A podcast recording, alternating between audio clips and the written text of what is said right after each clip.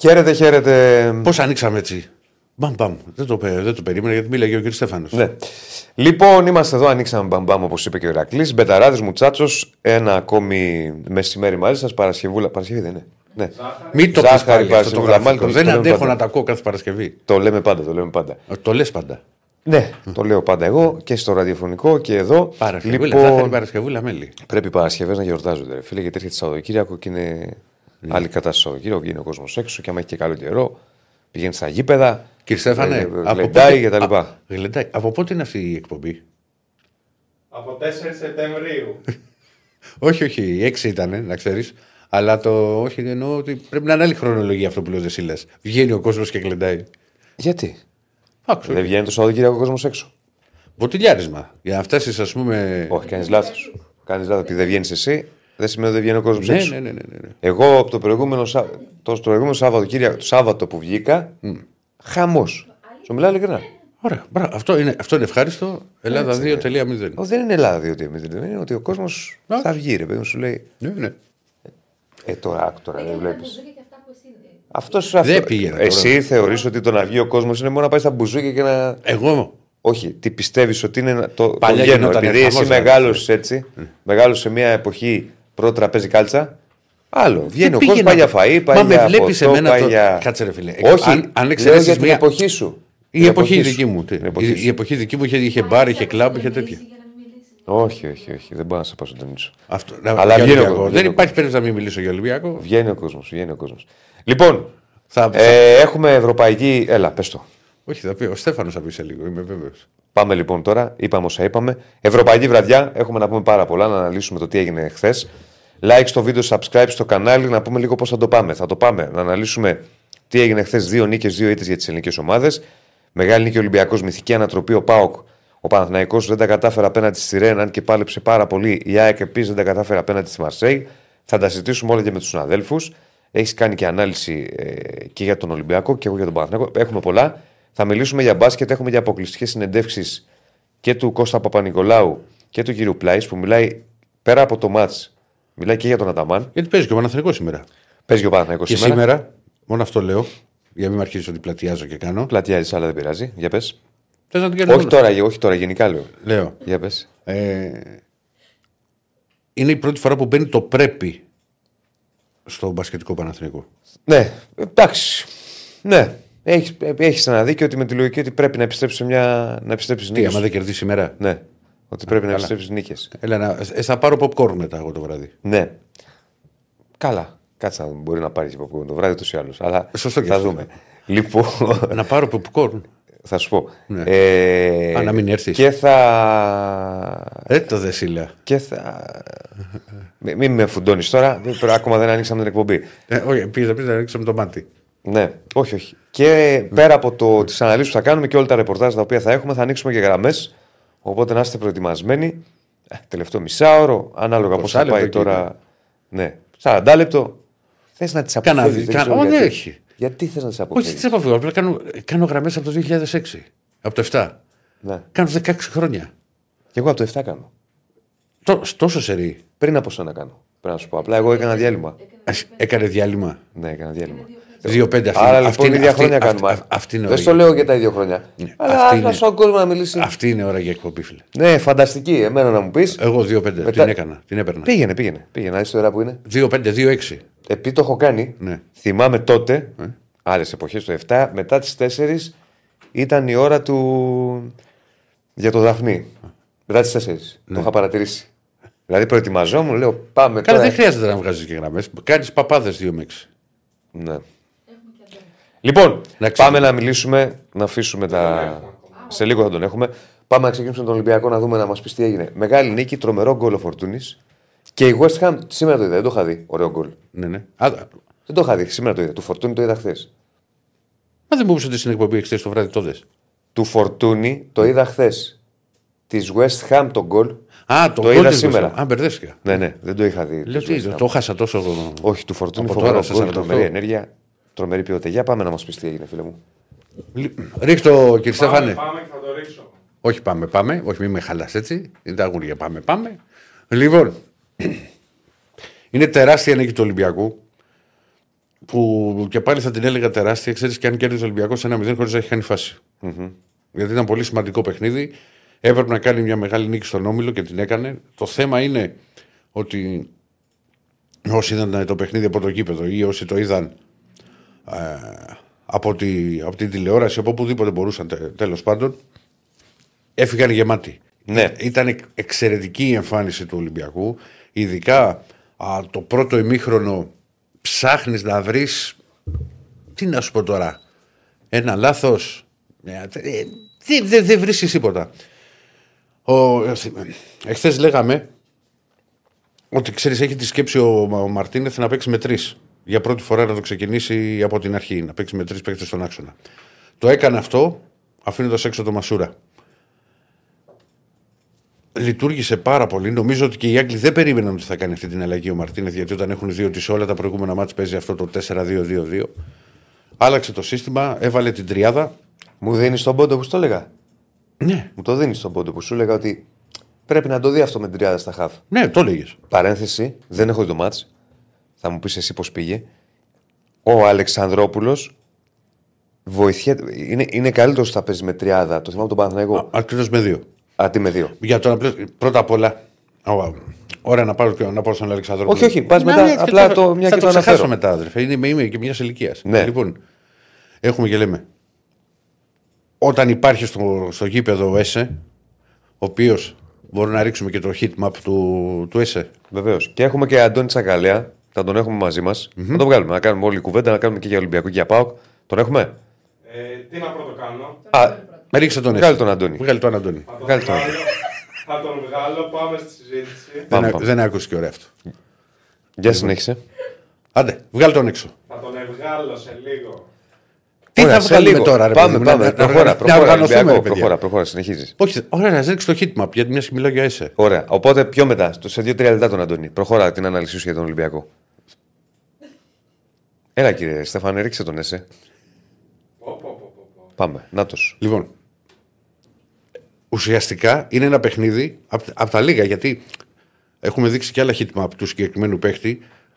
Δεν σου λέω ότι πατάει η περιοχή, ωστόσο υπήρχαν βουλίτσες, σημάδια δηλαδή στα οποία βρισκόταν έξω από την περιοχή. Κοίτα, και- βλέπουμε τώρα ότι είναι εξάρι, ο ορισμός του εξαριού δηλαδή. Βλέπεις που, που έχει καλύψει Ε, σε όλο το χώρο. σε εκεί. όλο το χώρο. Γενικά ο Έσε ήταν καταπληκτικός. Όπως για μένα δεν υπάρχει παίκτης που υστέρησε. Ξεκάθαρα. Ναι. Ε, όταν υπάρχει ο Έσε, υπάρχει και ο, Ο, ε, Καμαρά. ο Έσε έπαιξε. Εξάρι. Εξ, ε, και έχοντας εσωτερικούς Αλεξανδρόπουλο. Και Καμαρά. Οκ. Τώρα θα δεις και Καμαρά και θα, θα μείνει με Πα- το στόμα Πριν πάμε ανοιχτό. στον Καμαρά, τον βλέπω τραβιέται και αρκετά αριστερά βέβαια. Ναι. Περισσότερο. Γιατί είπε και ο Αλεξανδρόπουλος που ανέβαινε. Λοιπόν, και κάλυπτε το, και κάλυπτε το χώρο. ΕΣΕ ήταν καταπληκτικός, αλλά δεν μπορώ να, να πω ότι δεν υπάρχει και κάποιος άλλος. Το hit map του Καμαρά είναι, πιο, είναι εντυπωσιακότερο. Για να το δούμε. Για ρίξε, κύριε Στέφανη, και, και μαντί. Ναι, παντού. Δηλαδή. Ναι, πρόσεχε. Ναι. Είναι που είναι ο Καμαρά τέτοιο παίκτης. ναι. Θα τρέξει, θα πάει, θα κινηθεί παντού. Όπως μου είπες, γι' αυτό σε ρώτησα, έπαιζε και ω οχτάρι χθες. ναι. Οπότε έχει περισσότερη. Καλά, σαν οχτάρι παίζει σχεδόν πάντα. Και όταν είναι και με, με δίδυμο τον Έσαι, είναι πιο πίσω Έσαι και μπροστά, ο- πιο, λίγο μπροστά του. Ναι, ρε παιδί μου, Καμαρά. αλλά όταν, παίζει, όταν παίζουν δύο και όχι Ναι. τρεις, δεν θα κινηθείς σε όλο αυτό το χώρο τόσο πολύ, γιατί θα, θα φυλάγεται. ας Ναι, πούμε, γιατί ότι υπάρχουν είμαστε και άλλοι δύο. που μπορεί να. Ναι. να καλ- Οπότε τώρα. Ναι, ναι, που έχει ακουμπήσει την μπάλα. Ναι, ρε παιδί μου, και Βεβαίως. που έχει πατήσει με την μπάλα εννοείται. Με Με την μπάλα, τι, εννοείται. ε, βόλτες. Ε, ναι, τι, Οπότε. ότι να μοιράσει πασατέμπο. Να Εδώ- το λέμε γιατί το κοινό μπορεί να μην το ξέρει. Ωραία, ωραία. Έχεις δίκιο, έχεις Ωραία. δίκιο. Είναι που έχει πατήσει με την μπάλα ο, ο Μαντί. Ο Μαντί, ο οποίος επίσης, ειδικά στο πρώτο μήχρονο, είναι συγκλονιστικός. Φαίνεται άλλωστε όλα τα σημεία τα οποία έχει πατήσει στο γήπεδο με την μπάλα, μέχρι και σαν δεξί εξτρέμ έχει βγει για να, να, να, σαν να βγάζει σέντρα. Με αυτόν τον τρόπο, για να φτάσουμε στον Αλεξανδρόπουλο, απε- απελευθερώθηκε και ο Αλεξανδρόπουλος, ο οποίος έχει ένα συγκεκριμένο χαρακτηριστικό στο παιχνίδι το οποίο είναι καλό. Μπορεί να κουβαλήσει την μπάλα και να επιτεθεί. Ε, θυμάμαι που το, το Ε, έλεγες έχει εσύ αυτό το, το Την- κάθετο την με μπούκα. την μπάλα. Αυτή την μπούκα, ρε παιδί μου, που λέμε έτσι στο, στο ποδόσφαιρο. Την τελική του απόφαση πρέπει να διορθώσεις. Αυτό είναι το, το θέμα του. Κοίτα, έχει κάνει και μια τρομερή ενέργεια στο 79 για να κάνει το 3-0. Πολύ μεγάλη ευκαιρία. Αλλά και τρομερός ο τρόπος με τον οποίο φέρνει την μπάλα μπροστά για να σουτάρει. Εκεί στάθηκε άτυχος. Α, Ο Ολυμπιακός ήταν τόσο καλός που μέχρι τον γκολ της West Ham δεν έχει κινδυνεύσει. Έχουμε και Αλεξανδρόπουλο, heatmap. Όχι. Α, οκ. Ε, πόσα, ναι, ε, OK, OK, γιατί μου Έχω- είχατε πει ε, τρία και λέω. Ναι, ο τρίτος είναι. Ποιος είναι ο τρίτος, Ένας είναι ο τρίτος. Φορτούνης, Ο ε. Κώστας. Για πάμε να το δούμε. Ε, τον Φορτούναρο Ναι. θα τον δείξουμε μαζί με Αντώνη Τσακαλέα. Μαζί με τον Τσακαλέα. Ε, ό,τι πει ο διευθυντής σύνταξης και στούντιο. Δεν έχουμε κανένα πρόβλημα. Εσύ είσαι αφεντικό. και Στέφανος. Ναι. Άμα Για θέλει, βάλε και φορτούνη. πατάει ένα κουμπί και πάμε για καφέ. Αμέ θα τον εμφανίσω μισό λεπτό γιατί εδώ πέρα Όλο μισό λεπτό Σε ζητάς. θέλω πιο σπιντάτο, κύριε Στέφανο. Ό- Όλο μισό λεπτό Σε ζητάς. θέλω πιο σπιντάτο. Για πάμε. Όλο μισό λεπτό ζητάς. Ωραία, συνέχισε μέχρι να το βρει. Έλα. τόσα πολλά. Ο Ολυμπιακός δεν κινδύνευσε καθόλου από την West Ham. Δεν ήταν μόνο. Έχει τακτικά δουλέψει εξαιρετικά το Μάτσο Μαρτίνες. Δεν είναι ότι χρησιμοποίησε απλά την τριάδα η οποία φυσικά άλλαξε την εικόνα του Ολυμπιακού και δεν δέχτηκε φάσεις και δεν επέτρεψε στους Άγγλους να εκμεταλλευτούν το transition και την ταχύτητά τους, γιατί μιλάμε για μια ομάδα Premier League. Δηλαδή δεν πρέπει να το ξεχνάμε αυτό. Με άλλες ταχύτητες, με άλλα τρεξίματα, με παίχτες εκατομμυρίων και και και και και και. και. Ε, και σκε- σκέψου ότι η West Ham είχε να χάσει 17 μάτς στην Ευρώπη. Πρόσεχε, θα στο, το σκεφτόμουν χθες. Και πάμε και στον Αντώνη. Τον έχουμε. Να τα, να τα βάλουμε όλα να συζητήσουμε. Καλώς τον. Καλησπέρα. Είπαμε να σε βγάλουμε από νωρίς για να έχουμε τους τους νικητές της χθεσινής βραδιάς. Φωτεινός, φωτεινός ο Αντώνης σήμερα. Α, χθες δεν τον είδα. Γιατί Χθες έτσι. έτσι ήταν. και χθες έτσι ήταν Με πράγματι. τα άσπρα του και τέτοια. Συνήθως μου βγαίνει με την Οπότε το πιστεύω μαύρο. τώρα θα το διατηρήσει. Πριν από, ευρω- πριν από ευρωπαϊκές βραδιές θα βγαίνει με άσπρα κτλ. Γιατί του πήγε γούρι. Έβαλε τη δεύτερη εμφάνιση. ναι, τη δεύτερη. Ε, έλεγα, Καλημέρα- λοιπόν, καλημέρα, για- Αντώνη. Καλημέρα για να βάλουμε και τον Αντώνη στην κουβέντα και μετά θα μας πει και για πάω. Καλημέρα. Το σκεφτόμουν χθες ότι νίκησε ο Ολυμπιακός στη West Ham που πέρυσι έφτασε εκεί που έφτασε στο... Το κόβει, το, το, το σήκωσε. και σήκωσε το, το, 17 τρόπαιο, μάτς χωρίς ήττα. το τρόπαιο και ο Παναθηναϊκός στο ξεκίνημα της σεζόν κέρδισε τη, τη Villarreal που είχε πάρει το Europa League και, και, και λέω ρε παιδί μου δύο ελληνικές ομάδες στον Όμιλο κατάφεραν και πήραν δύο εντός έδρας σημα... σημαντικές μεγάλες νίκες απέναντι σε τέτοιους αντιπάλους. Δεν είναι απλό πράγμα. Και ο Πάουκ την, ε, την Άιντραχτ που είχε Και ο Πα- κατακτήσει βεβαίως. το. Και ο Πάουκ την Άιντραχτ. Δηλαδή Όχι, κάτι δείχνει αυτό, βεβαίως. α, είναι νίκες που σε, σε μεγαλώνουν. Πώς να το πω τώρα. Σε, σου δίνουν πράγματα. Και για, για πολλούς και ψυχολογία κτλ. Ε, μεγάλες νίκες. Ναι, βέβαια. Ε, λοιπόν, και Το, κα- πα- το καλύτερο heat map θα ήταν ο συνδυασμός των heat map του Έσε και του Καμαρά. Μαζί. Για να καταλάβουμε ότι ο ένας έτρεχε, ο Καμαρά, και ο άλλος ήταν πώς είχαμε στο στρατό εκείνα τα παιδιά πέραν το τάφι τουαλέτες πρωί-πρωί και τα εξαφανίζαν όλα τα νερά; Ναι. Αυτό τα μάζευε όλα μπροστά από την δεν είναι. Ο, ο Έσε είναι, μεγάλη περιοχή. είναι τεράστια μεταγραφή, Αντώνη μου. Ο Έσε είναι ορισμός του, του, του draft pick. Που παίρνει ένα παίχτη που ξέρεις τι μπορεί να κάνει, αλλά δεν ξέρεις πότε θα το κάνει. Πότε θα πόσο προσαρμοστεί, κοντά πότε το θα κάνει. δείξει τον εαυτό του. Ναι. Απλά το, έδειξε, το έχει δείξει με το καλημέρα. Τον έβαλε αμέσως ο Μαρτίνες που γενικά έβαλε όλες τις μεταγραφές να παίξουν από νωρίς. Δηλαδή μπορεί να έχει τρεις μέρες στον Ολυμπιακό, θα μπαινε αλλαγή. Ποιος τον έφερε ο Κορδόν; Ναι, έπειτα. Όχι, λέω πως ήταν επιλογή Κορδόν, επιλογή Ό, προπονητή. όχι, όχι, επιλογή κορδόν ο Έσε, επιλογή κορδόν ο Ορτέγκα. Γιατί στο χθεσινό ματ, το ξαναλέω δηλαδή σε σημείο γραφικότητας, δεν υπάρχει παίκτης που υστέρησε. Δεν μπορεί να υπάρξει παίκτης που υστέρησε όταν παίζεις μια αγγλική ομάδα ε, που νοιάζεται για την Ευρώπη και που, ε, που είναι σε αυτό το επίπεδο και να έχεις. Ε, πολύ παίκτη πολύ που- σωστό αυτό που, λες υστέρησε. που νοιάζεται για την Ευρώπη. Γιατί πολλές φορές νοι- τα βέβαια, πολύ ναι, μεγάλα γιατί ονόματα μερικές φορές είναι- σε, σε μικρότερες διοργανώσεις, αν δεν είναι Champions League, μπορεί να πάνε με τη δεύτερη ομάδα όλη τη διοργάνωση. Δεν τους απασχολει Το έχουμε δει. Ναι, τότε ένα Γι' αυτό Arsenal λοιπόν- παλαιότερα. Ναι, το, το, έχουμε, το, το έχουμε δει, δεν είναι θέμα. ενδιαφέρει. Βεβαίως. Επίσης, ο Ολυμπιακός τι είχε; Ε, ήταν τακτικά που έλεγα ότι ο Μαρτίνες που βάλε να- να παίξει με τους τρεις στον άξονα. Ήταν και τέτοιο το πλάνο που όλοι έτρεχαν. Δηλαδή, α, α, δεν υπήρχε παίχτη ο οποίος να μην γύριζε να Γέμισε- μαρκάρει. Γέμισε τον άξονα με σύνθεση χαρακτηριστικών. Ο καθένας από τους τρεις έχουν ένα διαφορετικό ατού να δώσουν. Ο Έζε τα μάζευε όλα, ο Καμαρά έχει το ύψος, ο Αλεξανδρόπουλος έχει την εξαιρετική κίνηση με την μπάλα στα πόδια. Ο καθένας Αυτό το που λέγαμε τομέα πριν, του μπορεί να ακριβώς. προσφέρει πράγματα. Ναι. Ναι. Και όπως Είναι φάνηκε, στο, σημαντικό η σύνθεση χαρακτηριστικών. και όπως φάνηκε πολύ στο heat map του Φορτούνη, ο Φορτούνης πάτησε πάρα πολύ από τη δεξιά πλευρά. Και αυτό γιατί Την Ερσερή ήταν ο Ποντένση και από εκεί έβγαινε και περισσότερο και ο Αλεξανδρόπουλος. Δηλαδή υπήρχαν παίχτε εκεί που μπορούσαν να κουβαλήσουν την μπάλα και να απειλήσουν. Ο Φορτούνης από δεξιά συνεργάστηκε ωραία με τον Ροντινέη. Εντάξει, έχει βάλει τώρα και, και την κολάρα. Δηλαδή είναι, είναι εκπληκτικό το, το τελείωμα και το παραδέχτηκε και ο ίδιος ότι εκεί που βρέθηκε λέει σούταρα με το μύτο, να το πω απλά. Αλλά ακόμα και, και με το μύτο που λέγαμε μικρή να σουτάρεις, άμα ξέρεις μπάλα μπορεί να τη στείλει να την γλυκάνεις. Έχουμε δει γκολ, γκολάκια με μύτους, όχι τα παλιά το μύτο που κάναμε εμείς να πάει με δύναμη. Κοίτα, το, α, αυτό που λέει ο. Ελπίζω να το καταλάβει ο κόσμος αυτό που είπες. Ότι το να κάνεις ένα σουτ με μύτο μπορεί να το κάνεις κάποιες φορές κατά λάθος γιατί δεν σου βγαίνει. Ή να το κάνεις στην αλάνα αυτός ο οποίος δεν ξέρει ποδόσφαιρο Ναι, ναι, και ναι, ναι. πάει και σου με μύτο. Αυτός που ξέρει ποδόσφαιρο, Φορτούνης για παράδειγμα, πρέπει να ξέρει πότε να το κάνει αυτό και πώς να Και το πώς κάνει να αυτό. Και πού να χτυπήσει την μπάλα. Ναι. Είναι, δηλαδή, κάποιες φορές, πώς να σου το πω, για να πάρει την τροχιά που θέλεις η μπάλα, πρέπει να κάνεις αυτό. Ο, ο Φορτούνης το κατάλαβε. Ε, Προφανώς έχει την ευφυα, την αντίληψη και την ποιότητα και το κάνει. Πολύ... Για να πάρει τη δύναμη, για να πάρει τη, εμ, την τροχιά που θέλει. Επίσης για μένα έχει κάνει το καλύτερο του παιχνίδι στον Ολυμπιακό Ορτέγκα. Γιατί τα φώτα πέφτουν πάνω στον Καμαρά, θα πέσουν στον Έσε, θα πέσουν στο Φορτούνι φυσικά για τον κόλ που έχει βάλει. Έχει κάνει πολύ μεγάλο μάτσο ο Ορτέγκα. Δεν έφαγε καθόλου φάσεις από την πλευρά του.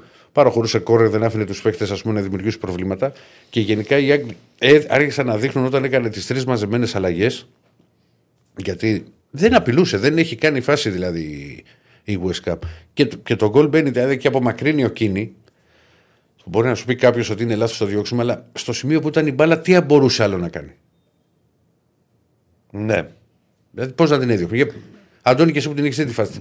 Τι μπορούσε να κάνει εκεί ο Κίνη; Δεν, δεν είχε κάτι άλλο να κάνει. Δεν, Ε, δεν μπορείς να τον, να τον ψέξεις εκεί. Ναι. Απομακρύνει την μπάλα για να φύγει, μπορούσε μόνο με το κεφάλι. Ε, στρώθηκε στον άλλο και έγινε το, έγινε το 2-1. Και παρόλο που ξέρεις όταν το μάτς πάει στον γκολ και οι Άγγλοι είναι, θα το παλέψουν μέχρι τέλους, αλλά δεν έγινε κάποια φάση που να χωθεί ο Ολυμπιακός. Να πεις τι, τι γλιτώσαμε, ξέρεις ότι. Ε, εγώ το σκέφτηκα, λέω, δεν μπορεί να μας συμβεί τώρα αυτό με την Τόπολα τώρα ξανά δύο, να είναι 2-0 με τέτοια εμφάνιση και να γίνει 2-1 Έβλεπα τα τελευταία λεπτά. Όπως το σκέφτηκες εσύ, θα το σκέφτηκαν αυτόματα και οι παίκτες, έτσι. Δεν Ναι, το είναι μόνο σκέφτηκα. εμείς σκεφτόμαστε. Βέβαια. ε, Αυτό με πήγα να αυτόν πω. τον ότι τρόπο. Έβλεπα και εγώ τα τελευταία λεπτά στη λεωφόρο. Δεν έχω δει το μάτι, απλά το βάλα στα τελευταία λεπτά που ήμουνα στο Απόστολος Νικολαίδης. Είναι λογικό στο τέλος, ξέρεις, ο παίκτης, η ομάδα, υπάρχει γυρίσεις το πίσω. ένστικτο της. Μα βέβαια, μα υπάρχει ένα- επιβίωσης, ας πούμε, γυρνάω πίσω, Μα θα υπάρχει- βγει και ο άλλος μπροστά. Υπάρχει και μια χαρακτηριστική φάση που είναι στο ξεκίνημα των καθυστερήσεων. Από αριστερά που Που, βγαίνει. φε- που φεύγει ο Ελκαμπή αριστερά, που είναι, είναι αριστερά-αριστερά και μπορεί Να να, βγει. δημιουργήσει μια πο- καλή προπόθεση για τον Ολυμπιακό και κάθεται στο κόρνερ να περάσουν τα δευτερόλεπτα. Είναι σαν το μπάσκετ που κερδίζεις, ξέρω εγώ, 5 πόντους και θέλει 15 δευτερόλεπτα, 10 δευτερόλεπτα και δεν βγαίνεις στον ευνηδιασμό, κρατάς την μπάλα, ας πούμε, και σου κάνουν φάουλ. Εντάξει, δεν είναι ακριβώς αυτό. Σου λέω, Όχι. περίπου. Είναι σαν το μπάσκετ Ναι. όταν είναι μια ομάδα που κερδίζει 3 λεπτά, 4 από το τέλος με 10 πόντους και παίζει με το χρόνο. Ναι, Και αρχίζει και έκανε τις επιθέσεις στα 20-22 δευτερόλεπτα. Και γυρνάει. ναι. Ε, το θέμα είναι ότι ο Ολυμπιακός με την νίκη αυτή για μένα έχει εξασφαλίσει την τρίτη θέση. Δεν μπορεί να τον, να τον, να τον περάσει το πολλά. Δε- δηλαδή, για να συμβεί αυτό πρέπει να κάνει τρεις σύντε ο Ολυμπιακός. Το θυμόμαστε για χρόνια, ναι. δεν- Δηλαδή, Ωραία. ναι, δεν, γι- δηλαδή, εγώ νομίζω έχει εξασφαλίσει. Εντάξει, όχι μαθηματικά, αλλά ναι. Απλά έχει αποκτήσει ξανά βλέψεις για τις πρώτες δύο θέσεις. Ε, και τώρα θα. Εγώ επιμένω. Ήταν άδικο για τον Ολυμπιακό ότι είχε ένα βαθμό σε αυτά τα δύο παιχνίδια με τη Φράιμπουργκ και με την Τόπολα. Γιατί με τη Φράιμπουργκ κάνει δύο λάθη και μπαίνουν δύο γκολ. Ε, δέχεται στην, επόμενη, σε μια, επί- στην τρίτη επίθεση που κάνει η Φράιμπουργκ το τρίτο γκολ και γίνεται 2-3. Ακόμα και εκεί έχει ευκαιρία για να ισοφαρίσει. Και με Και την η Τόπολα. αδικία γίνεται με- η αδικία γίνεται μεγαλύτερη γιατί έχει κερδίσει τη West Ham. Ναι. Κατάλαβα. Αυτό είναι το, το, όλο το θέμα του Ολυμπιακού. Δηλαδή έχει πάρει το ματς που έλεγες ότι, οκ, και να μην το πάρω, δεν θα τρελαθώ. Ναι, εντάξει, οκ, το, ναι, το καταλαβαίνω πώς το λες. Και, και αυτή πάμε την στην. άποψη. Και, ναι, και είναι και στην Τόπολα. Που ό,τι και να λέμε τώρα ότι οι αλλαγές που κάνει τη διπλή αλλαγή, ο, ο- την κάνει την αλλαγή και μέχρι να, να πέσουν τα ονόματα ποιοι μπήκαν και βγήκαν γίνεται το 1-2. Και παρόλα αυτά και παρόλο που μένει και με 10 παίκτες Ολυμπιακός, δεν έχει δεχτεί φάση στη Δεν, Σέρβια. ε, α, τέλος πάντων, θα- εγώ διαφωνώ σε αυτό που λες. Ναι, ναι, βέβαια, σ' ακούω. Εννοώ ότι το έχω ξαναπεί ότι στο ποδόσφαιρο είναι τέτοια ευφύ στο αθλήμα. Δεν υπάρχει δικαιοσύνη και αδικία. Το ποδόσφαιρο μπορεί να έρθει ο άλλος να σου κάνει μια φάση στο 90 να φας γκολ. Τι να κάνουμε τώρα; Ε, ναι, ωραία. Έτσι Ατυχία, είναι. να το πούμε ατυχία. Ατυχία, ναι. Ωραία, να το ή- πούμε ατυχία. Ε, ε, Δεν μπορεί πώς να το έχει πω, ένα ε, βαθμό με την εικόνα του Ολυμπιακού σε αυτά τα δύο παιχνίδια. Ναι, μπορεί να τα πάρει αυτούς τους βαθμούς. Άκου. Μια ομάδα η οποία είναι σε καλό δρόμο, κάποια στιγμή θα επιβραβευτει Δηλαδή, έχασε Ολυμπιακού βαθμούς με την Τόπολα. Είδες ότι πήρε νίκη με τη West Ham. Μπορεί αυτούς τους βαθμούς που έχασε η Τόπολα, μπορεί λέω, να τους πάρει στο Λονδίνο. Το ξέρεις. Κατάλαβες και Εύκολο, να δεν ρεφάρει. διορθώσεις, ναι. Ναι, δεν λέω ότι είναι εύκολο. Θέλω να πω ότι. Να, τώρα και η West Ham τι θα πει, ας πούμε. Τώρα η Έχασε West Ham από θα, τον Ολυμπιακό. η West Ham θα Από το αντιμετωπίσει, outsider της αναμέτρησης. θα, αντι- θα αντιμετωπίσει το μάτς πολύ διαφορετικά. Στο, στην Καλά, Ελλάδα. εννοείται, εννοείται. Απλά θέλω Στο να σου πω Λονδίνο. ότι. Τι να κάνουμε. Έτσι είναι. Είναι έτσι το ποδόσφαιρο. Ναι, ναι, ναι. Δηλαδή από εκεί που δεν κινδυνεύεις μπορεί να σου βάλει ένα γκολ ο άλλος. Πάμε, το έχουμε. Πανηγύ- Λίγο να ευνηδιαστείς. Πανηγύρισε και ο Μαρτίνες πολύ την νίκη και μάλιστα ανέβαζε και στο. Τώρα θα με γλεντήσει, Ζεσίλα, αλλά τι να κάνω. Είδα, του έκανα και like στο Instagram να ξέρεις του προπονητή. Ωραία. Ε, πα- πά- του πάτησα καρδούλα. Ήταν που δεν θα μπαίνω στο Instagram και δεν θέλω. Πά- Πάτησα στο, την καρδούλα εκεί στον, στο, στο μεγάλο coach. Με το, έβαλε μια φωτογραφία που παναγυρίζει με τους παίκτες και απολαύσε τη στιγμή. Ωραία. Να είναι καλά ο άνθρωπος και να, τους κάνει, να του κάνεις like. του στείλες κανένα μήνυμα; Όχι, ρε, εντάξει, δεν κάνω τέτοιο. Γιατί; Τι; Ε, δεν σου είπα εγώ. Με μήνυμα. Τι... Θα τους πω- Μπράβο, κότσου, συγχαρητήρια. Σιγά, κακό είναι. Εντάξει, εγώ δεν θα έστελνα τέτοια μηνύματα. Τι θα στέλνεις; Ε, δεν μπορώ να πω. Είσαι κάφρο δηλαδή. Σε αυτά ναι. Μάλιστα. Είμαι Τι ειλικρινή. τραβάω με αυτόν τον άνθρωπο. Είμαι ρε φίλε. ειλικρινής. Ε, Αντώνη, Εγώ τι έκανα τραβάω. like σε βίντεο, σε βίντεο Ναι. ε, που είναι οι φίλες του Πάουκ έξω από το λεωφορείο του Πάουκ, έξω από το γήπεδο του Τσαμπερντίν, Ε. που φωνάζουν σύνθημα και ακούγεται ένας να χτυπάει το τζάμι και να κοιτάει το Λουτσέσκο και να του λέει Μωρινιφίτσα, τι τους έκανες πάλι Μωρινιφίτσα. Είναι φίτσα. Αδερφός μου, Θεός. Ωραία φίτσα. Θεός. Φοβερά πράγματα. Θεός. Θεός. Λοιπόν, Ε, να πω ότι τρέχει ε, Πολ, ποιο ήταν το πρόσωπο της χθεσινής κοστούμάτης, όπως έχει βάλει και σέβα Ευρωπαϊκής Βραδιά των ελληνικών ομάδων. Ε, Φορτούνης Κωνσταντέλια, Τσούμπερ και Ιωαννίδης ε, είναι οι επιλογές. Και όπως στέλνει και ένας φίλος, κάτσε λίγο να πάω πιο πάνω, ναι. στα μηνύματα για αυτό που είπαμε, ότι από το καλοκαίρι έως σήμερα νίκες εναντίον Μαρσέη, Μπράιτον, Villarreal, Άιντραχτ και West Ham. Από εκεί που σε απέκλειε η Βελέζη και η Λουντογκόρετς. Λέει ο φίλος, αναφέρεται στις μέχρι τώρα ελληνικές ομάδες που τις νίκες που έχουν κάνει. Είναι, είναι νίκες καλές. Καλές Είναι, νίκες. είναι, είναι νίκες καλές. Όντως είναι πολύ καλή παρουσία. Όπως και θα τα πούμε και σε λίγο τώρα και με τον Αντώνη. Ναι. Που του έλεγα εγώ ότι ο Πάκο εκτός έδρας δεν χάνει. Έχει χάσει μόνο στο, στον Όφη. Δηλαδή, επειδή φοβόμουν που όλοι το βλέπανε διπλό το, το παιχνίδι του Πάοκ. Μη σπάσει. Ναι, ε, εγώ το είχα προτείνει στο πέντρο μου Χ2 και over 1,5. Να είμαστε, να είμαστε καλυμμένοι. Αλλά δεν έβλεπα να χάνει ποτέ με τίποτα ο Πάοκ. Και γενικά ο Πάοκ εκτός έδρας και τώρα που ακολουθεί, έχει και δύο ντέρμπι στο, και, με, και με ΑΕΚ και με Ολυμπιακό. Έχει μία ήττα ο Πάοκ σε 7, μα- σε 7 μάτς δεν είναι. Ε, στη φετινή σεζόν. Πρωτάθλημα. Όλα, όλα. Α, εκτός έδρας, ναι, μόνο στο Ηράκλειο έχει χάσει. Δεν είναι, δεν είναι Στην ξέρεις, Ευρώπη έχει 7 νίκες σε 9 μάτς. καταλαβαίνεις ότι αυτό δεν μπορεί να το προσπεράσεις έτσι. Δηλαδή κάτι συμβαίνει και φέρνει αυτά τα αποτελέσματα. Δεν είναι αν τα τυχερός σε ένα μάτσο, ωραία. Αν τα τυχερός και σε ένα δεύτερο. Πάρα πολύ ωραία. Ε, δεν μπορεί να είναι τυχερός όλα. Απλά πράγματα. Λοιπόν, για Ολυμπιακό δεν, είναι, δεν υπάρχει κάτι, δεν είναι εντυπωσιακή και η παρουσία ε, του, του κόσμου. Για μπάσκετ, γιατί ήταν ξέρεις, η βραδιά που συνεχίστηκαν που πήγαν, θα τα πούμε μετά. που Μετά, έχουμε και μετά, μετά. Παπα-Νικολάου. Πάμε πάω, πάμε πάω. Και α, να πούμε όσον αφορά ε, τα χθεσινά, ξέρεις και την εκδίκαση της υπόθεσης, ότι μέχρι τη μία είναι για να δώσουν τα υπομνήματα. Μα βγει κάτι, θα το πούμε στην Ναι, πορεία. να βγει κάτι μέσα στην εκπομπή Ναι. για τα επαπνήματα. Ε, Είμαστε online και ό,τι είναι θα το πούμε. Λοιπόν, αυτά για την νίκη του Ολυμπιακού, την πολύ, νίκη, πολύ σημαντική νίκη του Ολυμπιακού επί της West Ham και το πάρτι όπως βλέπουμε εδώ που στήθηκε στο Πολύ ωραίος ο κ. Στέφανος. Μπράβο, κ. Καραϊσκάκι Στέφανο. χθες το, το βράδυ. Όχι, το απόλαυσαν όλοι οι παίκτες, ήταν εξέσπασμα. Να γίνω λίγο κακός. Να γίνει. Ε, Χωρίς κροτίδες. Στην Ευρώπη δεν έχει τέτοια. στην Ευρώπη. Πάμε και στον Πάο. Α, ναι, όχι, αυτό πρέπει να. Η ατμόσφαιρα στο Καρασκάκι, γιατί εγώ τη- την πάτησα με την κίνηση που βγήκα στην εθνική και μου έγραψε μία ώρα και 18 λεπτά να πάω στο Καρασκάκι και θα μπαίνω στο ημίχρονο. Α, ισχύουν. Άστα, Αντώνη μου, ε, εκπληκτικό. Και γύρισα σπίτι μου, είπαν ότι ήταν φοβερή ατμόσφαιρα. Ναι. Τώρα Θα τι σε πάλι, κλου- ρε θα σε φίλε, κλωτσίσω. Να μα πει όλη την ιστορία της ζωής του, δεν Δεν θα σου βγει λέω. ποτέ. Πάρε τον αντιθεωμένο. Τι- τι- τι Λοιπόν. κίνηση. Ηρέμησε, Ρακλή μου, ηρέμησε. Θα μας πάρει Μπορεί, μέσα. μπορεί να είναι καυτή η ατμόσφαιρα χωρίς τα, τα γύρω-γύρω. Εννοείται, ρε, γι' αυτό το λέμε. Ε, το, τέλος πάντων. Ε, Είναι αυτή η συζήτηση ότι στην Ελλάδα κάνουμε ό,τι θέλουμε. Μαζί Βλέπατε, μα έχει στην μαζί Ευρώπη- μας είναι η Betshop. Μαζί μας είναι η Μπέτσο φυσικά με τα ωραία μπαλάκια εδώ που βλέπετε. Τα έχει ερωτευτεί αυτά τα μπαλάκια. Ναι, ναι, εννοείται και πάμε στο Μπάο Να σου Καντώνη. βάλω το καπελάκι. Μπορούν να μας στείλουν κι άλλα από την Πέτσο αν παρακολουθούν την εκπομπή; Θες μπαλάκια κι εσύ; Θέλω μπαλάκια. Πάρε, έλα, το θες. Μόνο εγώ το πετάω στην οθόνη και επιστρέφει. Ναι. Τι έκανε ο Κωνσταντέλιας εκεί, εσύ; Την είδα. ε, ατυχία που δεν μπήκε. ε, α, είναι κρίμα που δεν μπήκε, φίλε. Βάλε πάω, κύριε Στέφανε.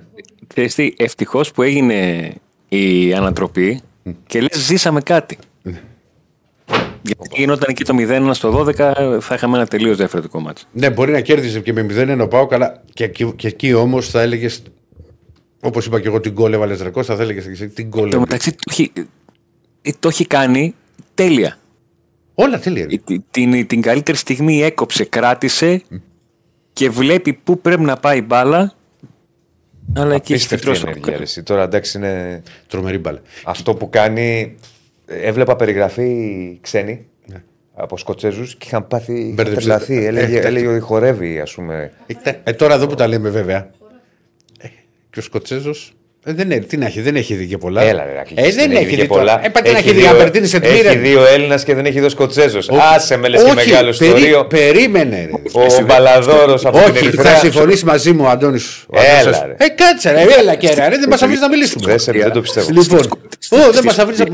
Ναι, πού να τη ζουνε; Στη Σκωτία νομίζω ότι πάνω από τη σέντρα, στα 25 μέτρα υπάρχει ένα σκηνή που πρέπει οπωσδήποτε να το περάσει με την μπάλα για να κάνεις επίθεση. Ε, ενώ εδώ πήγες πιο χαμηλά. είμαστε, εμείς βγάζουμε κάθε χρόνο το Ροναλντίνιο και το.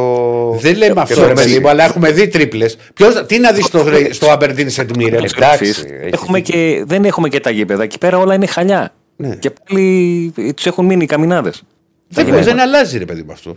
Μαζί Περισσότερο, σας, περισσότερο η Χάρτ. Αλλά δεν σε μπορεί να σχέση μην με την έχει δει Aberdeen. ένας Σκοτσέζος τώρα. Εντάξει, είπαμε, και υπερβολικοί είμαστε κι εμείς. Ρε παιδί μου, έχει βγει. Έχει δύο Έλληνας Έχει δημοσιογράφους. βγει ο και δεν έχει Νταγκλής. Ο Σκοτσέζος. Νταγκλής, ο Σκοτσέζος δεν ήταν, παιχτάρα ήταν. Ναι, εντάξει, κι άλλοι, κι άλλοι, κι άλλοι. Δεν σου λέω εγώ όχι, αλλά τώρα στο πρωτάθλημά τους αυτή την ενέργεια μπορεί να έχουν να τη δουν 25 χρόνια. Ενώ εμείς τη βλέπουμε. Ε, τη Κα- βλέπεις, ρε. Κάθε αδερφέ. Κυριακή βλέπουμε Ε, τη εμείς βλέπεις, τα δεν τη βλέπεις κουνάκια. 25 χρόνια. Έχουν έρθει παιχταράδες τώρα, ρε Διονύση. Έχουν έρθει παικτάρε, άλλο λέω. Μισό λεπτό. Δηλαδή δεν είχε Μην ζήσει είμαστε- Λοβάνι, δεν είχε ζει Ριβά, δεν βλέπεις φορτούνη τώρα. Σαν εγώ σου λέω, εγώ βλέπω. Αυτά περιμένω να δω. Ναι, μαζί Με, σου. με, με- μου, μου έχετε διαλύσει το ποδόσφαιρο. Τρέχει, κάνει, ράνει, μαρκάρει. Θα βάζει και ο Τσακαλέας πέντε στο football manager να καλύπτουν την πλευρά από δεξιά, να την καλύπτουν από αριστερά. Και αυτό έτσι μωρή παιχτάρα εκεί. Να, του- να μην, και δεν τη βρίσκει με το καλάμι. Ε, και μαζί τα σου, κάνω άλλο τώρα. λέω. Απλά μην φτάσουμε και εμείς στο σημείο ότι πω, πω ε, γίναμε. οι- Ω, δεν λέμε τι αλλά Ρε παιδί, μου, άσε να το απολαύσουμε. Το έχουμε δει περισσότερε φορέ. Τρομερή ενέργεια, απίστευτη ενέργεια. Δεν έχει πει όντω την άποψή του βέβαια. Θα την πει, θα την πει. Απίστευτη ενέργεια. Έπαθε πλάκα ο Σκοτσέζος. Αλλά εντάξει, δεν είναι ότι τότε πρώτη φορά στη ζωή του. Αυτό λέω. Έλα, κύριε Αντώνη μας. Τι να δουν οι Είναι Χάιλάντερ τώρα; Είναι ένα μάτι το οποίο προσπαθείς να καταλάβεις αν το κέρδισε ο Πάουκ ή αν το, το, το έχασε η Αμπερντίν. Θα μου πεις τι διαφορά έχει. Έχει διαφορά γιατί ε, στην, στη Σκωτία γίνεται, έχει δεχτεί μεγάλη κριτική ο προπονητής για τις αλλαγές που έκανε μετά το 2-0. Ε, ο Λουτσέσκο έχει δεχτεί κριτική γιατί περίμενε να γίνει το 2-0 για να κάνει τις ε, αλλαγές. Ε, ένα μάτι στο οποίο ο Πάουκ στο πρώτο ημίχρονο έχει την ατυχία να δει την μπάλα να χτυπάει στο δοκάρι στην φάση του Κωνσταντέλια. Έχει ένα, μια κατοχή 70% και δείχνει ότι έχει πάει το παιχνίδι στα μέτρα του. Αλλά όσο περνάει το ημίχρονο, ε, αυτός σβήνει και ο Πάουκ χάνει από ουσία. Και ξεκινάει το δεύτερο ημίχρονο, ο Πάουκ δεν είναι πουθενά. Η Αμπερντίν έχει φέρει το μάτι στα μέτρα της. Ε, κάνει το 1-0 στην πρώτη φορά που έκανε χαμηλή σέντρα και όχι συρτή ε, και όσο άτεχνος ή επίπεδο Αμπερντίν με όλο το, το σεβασμό να το λέω αυτό όταν γίνεται σέντρα και ο αμυντικός χάνει την μπάλα και ο επιθετικός είναι στη μικρή περιοχή 9 φορές στις 10 θα το, θα το κάνει και όταν θα βγει αντίστοιχα μετά από λίγα λεπτά αντεπίθεση σε τέτα τέτ έχει ακόμα περισσότερες πιθανότητες να το κάνει ο Ρασβάν Λουτσέσκο επεμβαίνει στο μάτς βάζοντας ε, ποιότητα βάζοντας παίκτες που θα μπορούσαν να ξεκινήσουν, βάζοντας παίκτες που αποκτήθηκαν το καλοκαίρι και ο Πάουκ για αυτούς τους παίκτες έδωσε 4 εκατομμύρια ευρώ και τους πληρώνει συνολικά 4 εκατομμύρια ευρώ το χρόνο. Γιατί μπήκε ο Τεσπότοφ, μπήκε ο Σαμάτα, μπήκε ο Σντόεφ και μπήκε και ο Μπάμπα. Ναι. Ο Μπάμπα είναι ο πιο επιδραστικός γιατί με το που μπαίνει ε, αρχίζει και κάνει εντός εικόνων τα δικά του και τον τρόπο παιχνιδιού που πλέον ο Πάουκ τον έχει μάθει σε, βα- σε κακό βαθμό, και εξηγώ τι εννοώ κακό, σε βαθμό κακό που να τον περιμένει ε, και να νομίζει ότι αρχίζει να κρέμεται από αυτό. Είναι καλό να έχεις έναν παίχτη επιδραστικό. Είναι κακό να νιώθεις ότι χωρίς αυτόν δεν μπορείς να κάνεις τίποτα. Και στην ψυχολογία μιας ομάδας. Και στην ανάγνωση του αντιπάλου. Στο κάτω-κάτω της ε, γραφής. Έχει και την τύχη με το μέρος του αφού δεν την είχε στο πρώτο ημίχρονο. Στην φάση του 1-2, ο αντίπαλος που πάει να κόψει τον Κωνσταντέλια γλιστράει. Ο Κωνσταντέλια συνεχίζει την επέλασή του και δίνει το πάρε στον ε, Ντεσπότοφ. Στην φάση του 2-2, ο, ο Χάιντς που έχει μπει στο παιχνίδι από τη μία δεν μπορεί με κεφαλιά να διώξει και στρώνει στο Βιρίνια. Από την άλλη μπαίνει μπροστά του και η μπάλα χτυπάει σε αυτόν τόσο ώστε να μην πάει στον τερματοφύλακα αλλά να πάει στα δίχτυα. Και γίνεται και το πάτημα στο, στην τελευταία φάση του παιχνιδιού, σε φάση στην οποία ο διαιτητής θα μπορούσε να το λήξει το μάτσο επειδή η μπάλα βγήκε πλάγιο. Βγαίνει η μπάλα πλάγιο, ο διαιτητής κατά 99% είναι έτοιμος να λήξει το μάτς και τον ειδοποιεί αμέσως ο Βαρ ότι περίμενε να δω μια φάση. Γιατί, γιατί ε, από την τηλεόραση που το βλέπαμε δεν είχαμε καταλάβει κάτι, το, το τι ακριβώς έχει συμβεί. Κάτι είχε γίνει εκεί, αλλά δεν είχαμε άποψη το ποια ακριβώς είναι η φάση, τι είδε, πώς τόσο γρήγορα έπεσε στην αντίληψή του. Και ο Σβάπ κάνει ένα, δεν κάνει ένα καλό πέναλτι, γιατί καλά πέναλτι είναι αυτά που πηγαίνουν γωνία. Αλλά τερματοφύλακα προσπαθεί να τον περιμένει μέχρι τελευταία στιγμή. Ε, δεν πέφτει ε, και η μπάλα μπαίνει στα δίκτυα. Ο Σβάμπ, ο οποίος είναι εκτελεστής του Πάουκ, ο Σβάμπ, ο οποίος έχει χάσει και πέναλτι. Και για μένα μετράει πολύ περισσότερο ένας παίχτης που ε, έχει χάσει πέναλτι και μάλιστα φέτος να είναι αυτός που παίρνει την ευθύνη στο 93 να κάνει το πέναλτι ε, για να δώσει νίκη, που είναι τελευταία φάση γιατί θέλει το πέναλτι και Και- λύγει το μάτς. Δείχνει Ή- χαρακτήρα, δείχνει ναι, προσωπικότητα. Δεν, είναι ότι... Ναι. δεν είπε άστο να το εκτελέσει άλλος. Και στα, και στα κοντινά του το καταλαβαίνεις για ποιο λόγο τον θεωρούν εκ των αρχηγών χωρίς να έχει το περβραχιόνιο πολλές φορές εξ αρχής στο παιχνίδι. Είναι ανέκφραστος, δεν καταλαβαίνεις ότι είναι ε, ε, στο 90. Για μένα η top φάτσα, άσχετο ανοίγω μικρή παράθεση θα την κλείσω μόνος μου, η top φάτσα σε αυτό το επίπεδο σε αθλητή που θυμάμαι που τον έβλεπες και δεν καταλαβαίνεις αν είναι το πιο κρίσιμο σημείο του αγώνα ή ένα αναφιλικό, είναι η φάτσα του Ποντήρογκα. Ε, Νομίζω είναι ο ορισμός του poker face. Δεν καταλάβαινες ποτέ αν κρέμεται ένα γήπεδο από πάνω του ή είναι μια απλά μια, ρίχνει μια βόλη. Ένα σουτ. Ε, και ο Πάουκ φτάνει να πάρει μια νίκη ε, η οποία τον κρατάει στον κόλπο για την, ε, για την πρώτη θέση. Γιατί ήταν ένα τελείως διαφορετικό παιχνίδι με την Αμπερντίν στην Θεσσαλονίκη με την Αμπερντίν να ξέρει ότι έχισε την καρδάρα με το γάλα από τη στιγμή που δεν είναι ότι θα κέρδισε τον Πάουκ, είναι ότι προηγήθηκε 2-0 και δεν κέρδισε. Ε, και εάν η λογική ε, την δούμε τη λογική να γίνει την ποδοσφαιρική, πολλές φορές δεν τη βλέπουμε. Τον Πάουκ να κερδίζει την Αμπερντίν και την ε, Άιντραχτ να κερδίσει την Ελσίνκη. Ο Πάουκ θα πρέπει να πάει στην, ε, στη Γερμανία για να μην χάσει.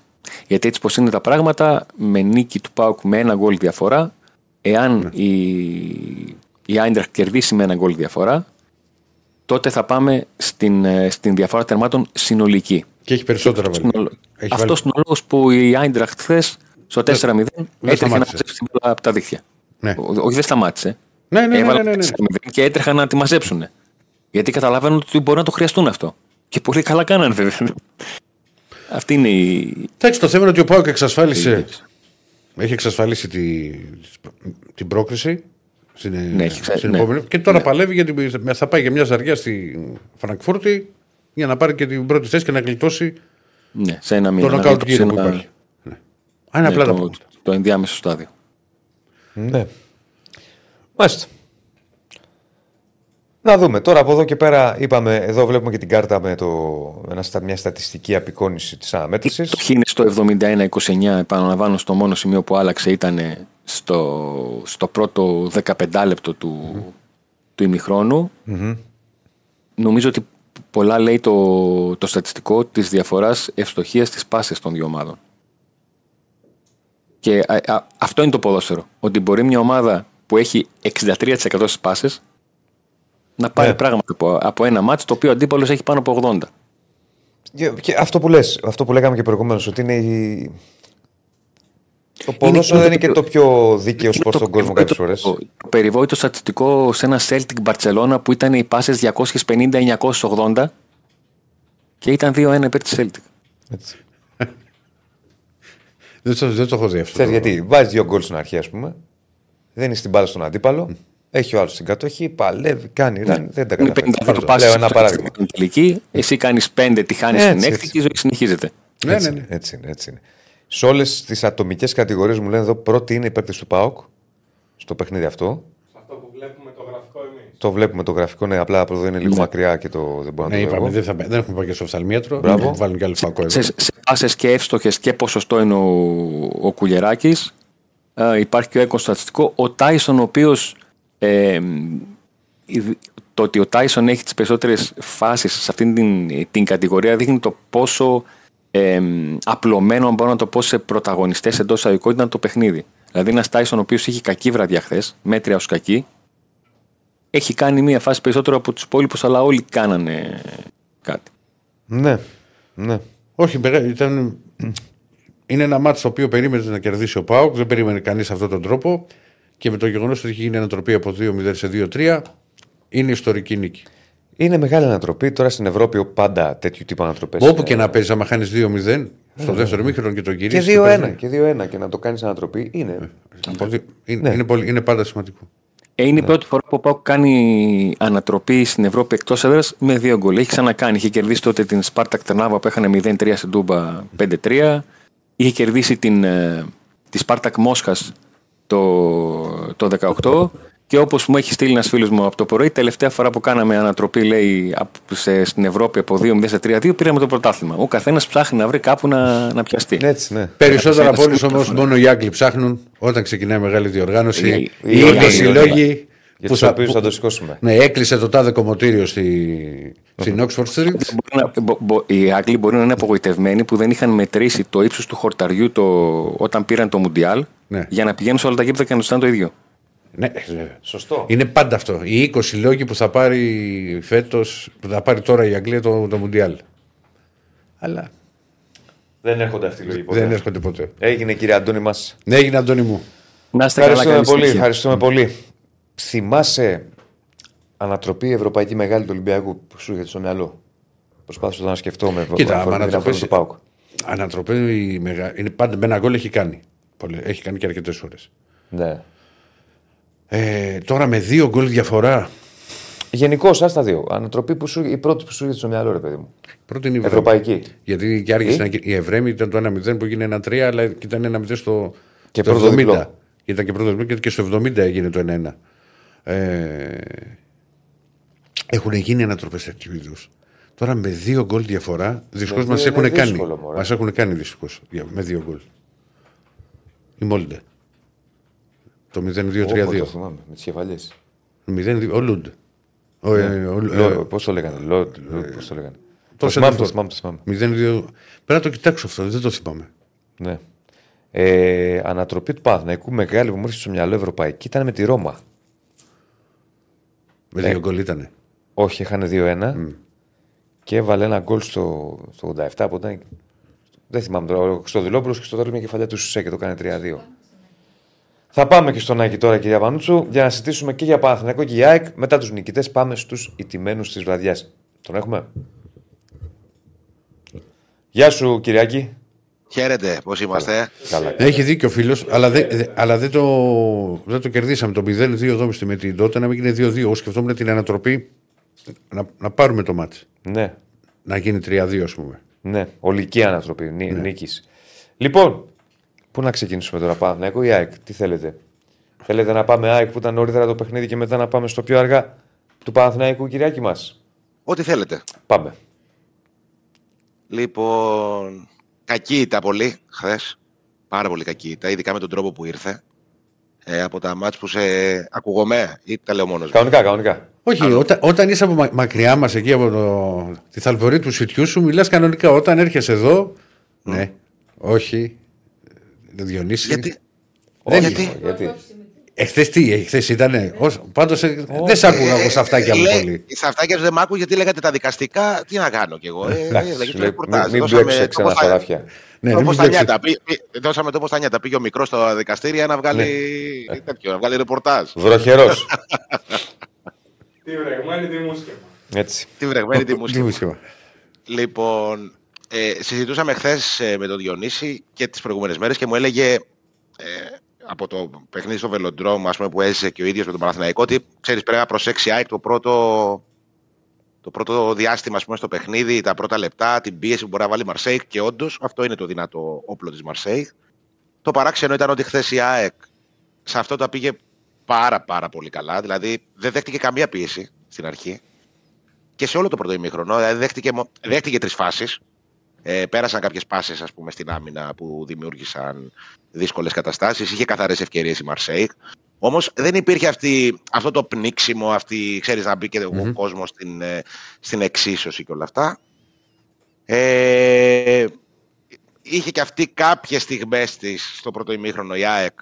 Ε, α- εκτέλεσαν οι παίκτες από κάποιες καλές θέσεις, όμως είχε, είχαν πολύ κακές εκτελέσεις. Φανταστείτε το, η μία από τις τρεις τελικές που βρήκε η ΑΕΚ με τον Άμπραμπατ βγήκε πλάγιο, ας πούμε, η μπάλα. Δεν, δεν απειλήθηκε καν ο τερματοφύλακας. Ε, από τρεις τελικές είχαν οι δύο ομάδες το πρώτο ημίχρονο και νομίζω ότι αυτό είναι ενδεικτικό. Παρότι η ΑΕΚ έχανε, ε, μπήκε στα ποδητήρια με το 1-0 εις βάρος της, ε, αυτό που ήθελε να κάνει το έκανε. Ε, Μιλάω για το ανασταλτικό κομμάτι, δηλαδή ο στόχος της ποιος ήταν να περιορίσει την Μαρσέη και να περιορίσει αυτή την ενδεχόμενη πίεση που θα μπορούσε να δεχτεί. Το περιόρισε, οκ, έφαγε τον γκολ, δέχτηκε και ακόμα δύο ευκαιρίες. Τρεις ευκαιρίες είχε συνολικά η Μαρσέη. Δεν ήταν ε, ας πούμε, χριστιανοί λιοντάρια σε καμία περίπτωση η εικόνα του αγώνα. Και κάπως έτσι τελείωσε το πρώτο ημίχρονο. Και αρχίζει το δεύτερο ημίχρονο και μπαίνει η ΑΕΚ με, ένα εντελώς, ε, με μια εντελώς διαφορετική προσέγγιση. Ε, πιο ψηλά στον αγωνιστικό χώρο, γιατί στο πρώτο μέρος ήταν πολύ χαμηλά ε, στο στυλ με, που ήταν με την Brighton, αλλά αδύναμη και ακίνδυνη επιθετικά. Στο δεύτερο ημίχρονο ανέβασε πολλούς παίκτες στην περιοχή της Μαρσέη, ανέβηκε μέτρα συνολικά στο γήπεδο. Είχε κατοχή της μπάλας ε, 66% ας πούμε στο πρώτο δεκάλεπτο του δεύτερου ημιχρόνου. Ε, έδειχνε να πατάει καλά. Βρίσκει και τον γκολ με τον Πινέδα μετά από μια πολύ ωραία κίνηση του Μάνταλου και ωραίο σπάσιμο της μπάλας.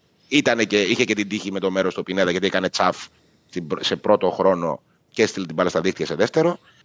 Ε, και μετά ήρθε η φάση, η μοιραία που έστειλε την ΑΕΚ του Καναβάτσο και ε, στην ουσία τελείωσε το παιχνίδι με, τον, ε, με το λάθος του Στάνκοβιτς. Ε, λάθος προσέγγιση. Παίζει πολύ με τα πόδια ο Στάνκοβιτς. Η αλήθεια είναι ότι εγώ το θεωρώ το καλύτερο τερματοφύλακα που έχει η ΑΕΚ με την μπάλα στα πόδια. Ε, είναι συμβατός με... Ναι, βρε, το και λάθη θα passing κάνουν game. όλοι. Ναι, απλά Η- ξέρεις, η- είναι, η- είναι, η- πότε η- γίνεται το λάθος, ρε Ράκη. Η, Είναι- η, είναι- ένσα- η ένστασή μου ξέρεις ποια είναι. Ποια; Το έκανες το λάθος. Άστο να βάλει γκολ. Βάλε γκολ. Άστο να το βάλει, τώρα έγινε. Μην μείνει να χρειαστεί να χάσει. Γιατί χάνει. Δεν έχεις άδικο. δεν Γιατί έχεις χάνει. άδικο. Γιατί με τη- Θολώνεις όμως εκεί, ρε. με- Θολώνεις. Ναι, ναι, εντάξει. Γιατί με αποβολή τερματοφύλακα χάνεις δύο παίχτες. Έτσι είναι. Χάνεις και τον τερματοφύλακα και αυτός που θα βγει για να μπει Σωστά. τερματοφύλακας. Σωστά. Σωστά. Και δεν είναι πρόσεχε, πάνω σε αυτό που είπες, αν είναι καλός με την μπάλα στα πόδια ή όχι, που είναι καλός με την, πολύ καλός με την μπάλα στα πόδια, δεν είναι ότι έκανε μια μπαλιά, ρε παιδί μου, ε, η, η οποία ήταν κακή. Ήταν λάθος ο υπολογισμός. Κατάλαβες, δηλαδή. Ήταν λάθος ο υπολογισμός και η πίεση. Δεν είναι τόσο πολύ Όχι, όχι, έντονη όχι. για να σε οδηγήσεις σε λάθος. Αυτό όχι. δηλαδή ήταν. Είναι ρε πράγματα παιδί που μου. κάποιες φορές μπορεί να συμβούν και τα θυμόμαστε Ναι. μετά για χρόνια. Α, απλά ξέρεις τι, μένει ε, μια μεγάλη στεναχώρια και ένα μεγάλο αν. Γιατί, παιδιά, σε εκείνο το σημείο η ΑΕΚ είχε το momentum. Δεν λέω ότι θα κέρδιζε. Δεν λέω ότι θα Μπορεί, έβρισκε άλλο γκολ, χίλια δεν ξέρω δύο, τι μπορεί και να γινότανε. κέρδισε. Ναι. Πατούσε καλύτερα στο παιχνίδι. Η Μαρσέη έδειχνε ζαλισμένη. Δηλαδή, αν δείτε και η φάση από την οποία προέρχεται το λάθος του Στάνκοβιτς, είναι ένα γέμισμα από τον τερματοφύλακα της Μαρσέη, μια λάθος κεφαλιά που και φτάνει η μπάλα στο Στάνκοβιτς ακίνδυνα. Δηλαδή, η Μαρσέη εκείνη την ώρα δεν μπορεί να κυκλοφορήσει καν την μπάλα. Σας λέω, εί- εί- είχε φτάσει η ΑΕΚ στο 66% κατοχή της μπάλας. Ήταν καλύτερη η ΑΕΚ σε αυτό το timing. Και ήταν σε ένα σημείο που δείχνει ο αντίπαλος ζαλισμένος. Και κάπου εκεί τελειώνουν όλα με ένα λάθος που όπως και αν το κάνουμε είναι φτηνό. Σίγουρα δεν είναι να τον κρεμάσουμε τον Στάνκοβιτς. Γίνεται. Πολύ μεγαλύτεροι τερματοφύλακες σε πολύ μεγαλύτερες ομάδες κάνουν αυτό το λάθος.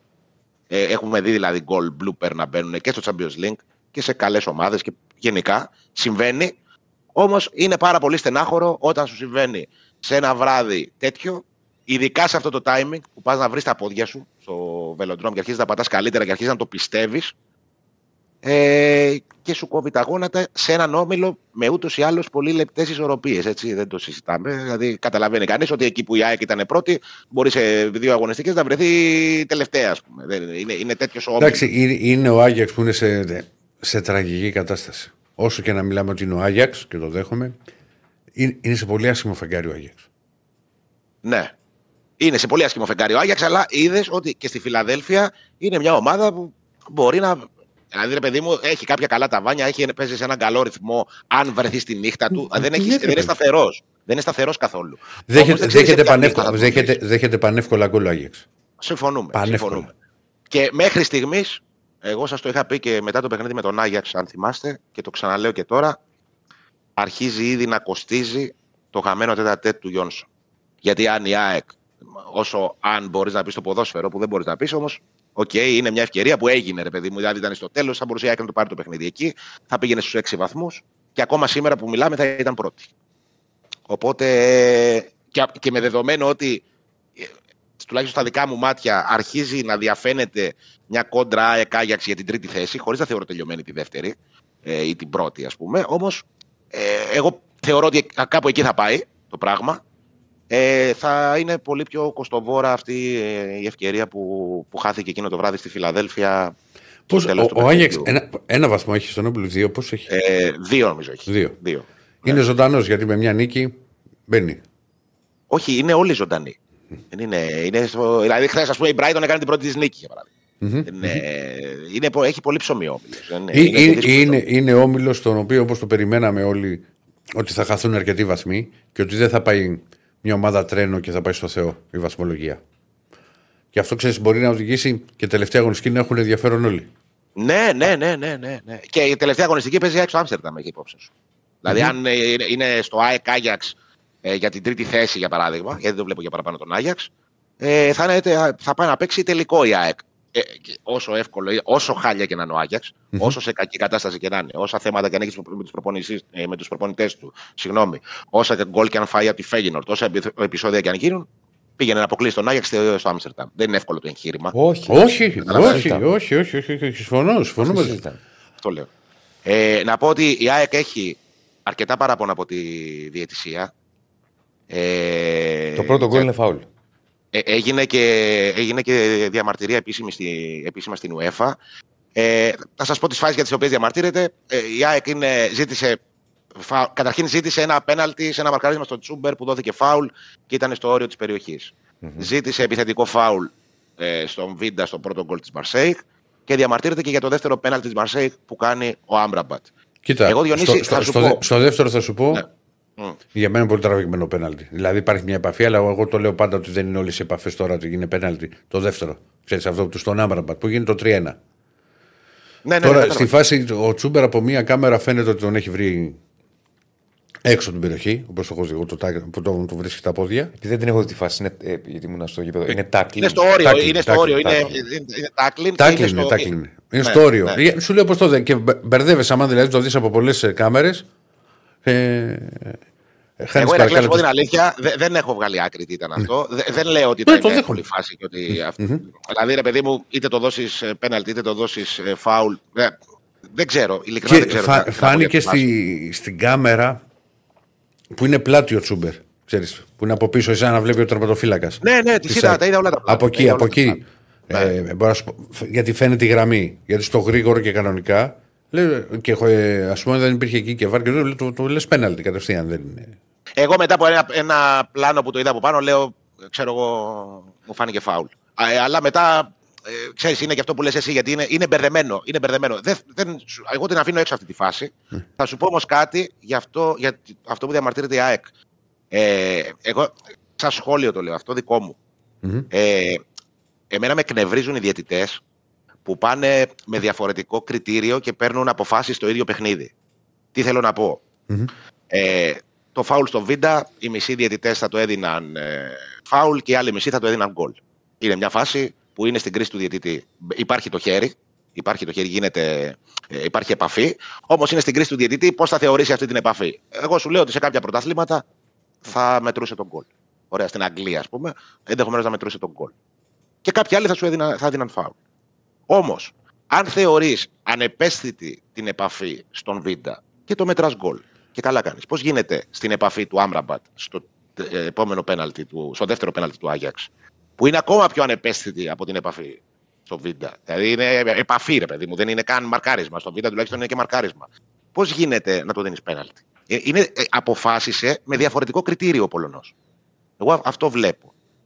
Και Ναι. μου, κα- μου κάνει εντύπωση ότι. Ε, Δηλαδή, πώς γίνεται να συμφώνησε και ο διαιτητή και το ΒΑΡ. Ε, δεν λέω τώρα, δεν κυνηγάμε ανεμόμυλου, ούτε ψάχνουμε συνωμοσίες προς Θεού. Ευρώπη είναι. Οκ, ήταν μια κακή διαιτησία. Να σου πω ότι ε, ο διαιτητής ήταν πολύ κακός, ας πούμε, κατά τη γνώμη μου, γιατί στη, δεν δίνει καν κόκκινη κάρτα απευθείας στο Στάνκοβιτς. Δηλαδή, έπρεπε να το φωνάξει το ΒΑΡ. Έκανε μπαμ. Ο Στάνκοβιτς απορούσε, ας πούμε, που δεν του έβγαλε κόκκινη κάρτα. Για μένα Μα ήταν το κακός. κατάλαβε και ο ίδιος ο Στάνκοβιτς νομίζω γιατί μόλις έγινε η, η, η φάση αυτή έχει πιάσει το, το πρόσωπό του. Έχει καταλάβει τώρα. Ναι, ρε, ναι, ρε. Ναι, μα, ναι. Ρε, Διονύση, ο κανονισμός λέει: Αν δεν πάρεις αν δεν Αν πάρεις δεν πας για την μπάλα. και πας μόνο στον παίκτη, είναι αποβολή. Ο Στάνκοβιτς δεν πήγε καθόλου στην μπάλα. Όχι, το πήγε κατάλαβε. πάνω Αυτό στον λει- ποδοσφαιριστή. λειτούργησε ε, ε, ενστικτωδώς. Ναι. Γι, αυτό, γι' αυτό λέω ότι είναι κακός ε, για, στα μάτια τα δικά μου τουλάχιστον και νομίζω ό- όσων είδαν το παιχνίδι χθες, Ναι. ήταν, ένας, ήταν μια κακή διαιτησία, ήταν ένας κακός διαιτητής. Και ήταν εκνευριστικό ότι αποφάσισε ε, στο ίδιο παιχνίδι υπέρ της ίδιας ομάδας με διαφορετικό κριτήριο. Δεν λέω ότι μπήκε για να δικήσει την ΑΕΚ, δεν το ξέρω αυτό, δεν το, το επικαλούμε, δεν το υποστηρίζω. Ε, λέω αυτό που είδα. Ε, Αυτό που είδα ήταν αυτό. Εντάξει, για μένα είναι φάουλ. Στην αρχή εγώ νόμιζα δεν ήταν φάουλ να σου είναι αλήθεια. Με το ξαναβλέποντας Εντάξει, είδα ότι βγάζει χέρι. Είναι φάουλ το πρώτο γκολ. Στο πέναλτι δεν ξέρω. Είναι περίεργη φάση γιατί δεν ξέρω πώ βλέπει κάτω αυτός, βλέπει τα πόδια. Δεν μπορεί να βγάλω άκρη. Άρα το φάουλ. Ναι, το παιδί μου, γκολ απλά, απλά, ε, εγώ είναι λέω φάουλ. πώς γίνεται, πώς γίνεται ο ίδιος διαιτητής που βλέπει. Ε, ο- λέ- σου λέει παίζεται, βλέπω την επαφή στο βίντεο, αλλά λέει ότι είναι ανεπαίσθητο ρε παιδί μου. Η ανεπαίσθητη επαφή.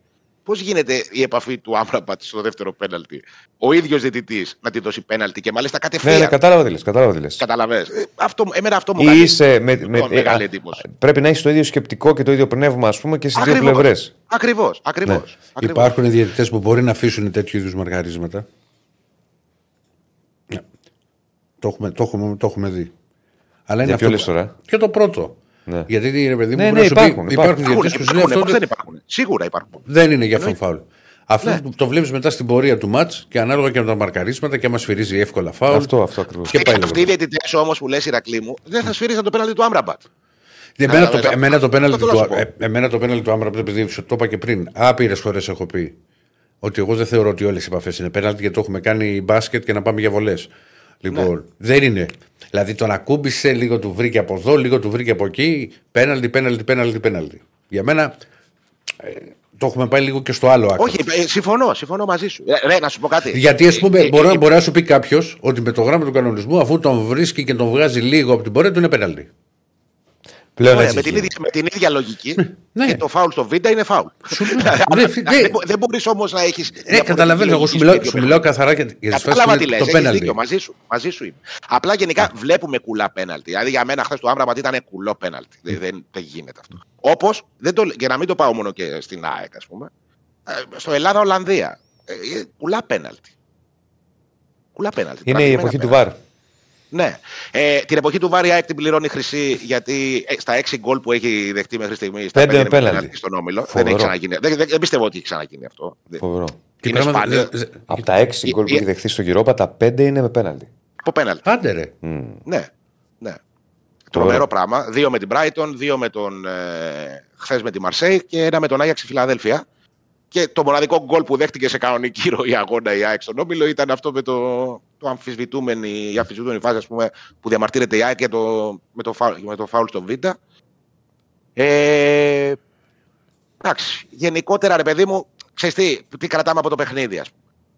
Ε, καταρχήν κρατάμε, ε, εγώ πλέον εδρεώθηκε στο μυαλό μου το συμπέρασμα ότι δεν με ενδιαφέρει ποιοι θα λείπουν από τη μέση και πίσω. Δηλαδή, μπορεί η ΑΕΚ να παραπέξει με δύο στόπερ, ας πούμε, υπηρεσιακά ή με, ξέρω εγώ, δεν ξέρω τι, με πλάγιο μπακ υπηρεσιακό.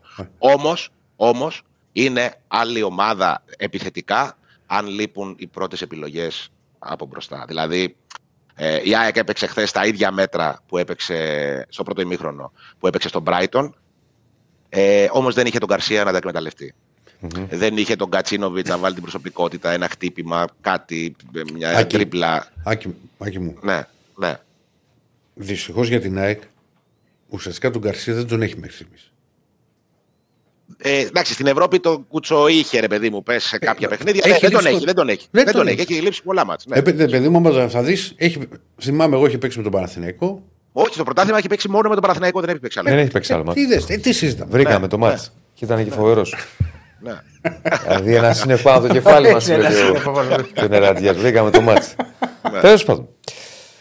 Και δεν έχει Άλλο βάλει από- γκολ, έτσι. Δεν έχει βάλει γκολ φέτος. Όχι, όχι. Δεν έβαλε, δεν έχει βάλει γκολ. Ε, φαντάζομαι Απλά πόσο, πόσο επιδραστικός είναι στο παιχνίδι. Τον έφαγε ο της ΑΕΚ. Μιτσάρα, άστο τώρα. Εγώ αυτά σκέφτομαι. Ναι. Τον έφαγε, παιδί μου, σ- το καλοκαίρι. Τι έλεγε. Ο Λιβάη φέτος. Ε, Τα γκολ. ναι. Ναι. Ε, όχι, είχε ξεκινήσει πέρυσι στα play-off. Λέει πέρυσι είχε τον Αραούχο. Στα Τον τελείωσε play-off τον θα- Αραούχο. θα- τώρα ο Αραούχο λέει θα βάλει 20 γκολ. Τον Τελείωσε. τελείωσε και τώρα πήρε τον Λιβάη. Γεια σας. Ωραία. Δεν Ωραία. έχει βάλει τον γκολ και έχουμε φτάσει. Πάμε για Και- Δεκέμβρη και- μήνα. και- Και είχε γράψει ένας ακροατής. Βλέπω αυτό το τράβηγμα να το, να το κρατάει δύο μήνες έξω. Μόλις και μιλήσει ο Μίτσος. Ναι, ναι, ναι. Έχει δικαιωθεί ο ακροατής. Έχουμε κάτι άλλο από ΑΕΚ; Ε, Προλαβαίνει ε, κανείς; όχι. Τον κρατάμε τώρα, θα τον κρατήσουμε Ναι. να κάνουμε τη συζήτηση για. Ενώ γύρισε η αποστολή. Ναι, ε, και προπονείται σήμερα ε, το απόγευμα. Ε, χα- χαλάρωμα φαντάζομαι θα κάνουν. Στα Σπάτα θα πάνε κατευθείαν. Και ξεκινάει η προετοιμασία για το μάτσο με τον Πάοκ. Ε, και ο Θεός θα βάλει το Επιστρέφει- χέρι του. επι- Δεν- δεν- δεν- δεν- από ό,τι ξέρουμε, Ναι, ναι. Ε, Αν επιστρέφει κανείς δεν ρωτάει. Δε, ε, κοίτα, ο Αραούχο είναι αμφίβολος. Ο, ο Γκατσίνοβιτς το καίμε, δεν, δεν παίζει σίγουρα. Ε, και για τον Γκαρσία δεν υπάρχει κάποια ενημέρωση, αλλά δεν το βλέπω, για να είμαι ειλικρινής. Ε, είχαν πει ότι θα, η στόχευση ας πούμε, επιστροφής του Γκαρσία θα είναι στο παιχνίδι με τον Μπάουκ. Ε, Δεν, δεν, δεν υπάρχει κάποια ενημέρωση για την ώρα. Σε ρωτάει Ε, ο είναι- Στέφανος, έχει πεθάνει. Είναι δίκαιο το αποτέλεσμα, λέει στη Μασαλία; Η λύση άξιζε. Λύσαξε. Άμα δεν.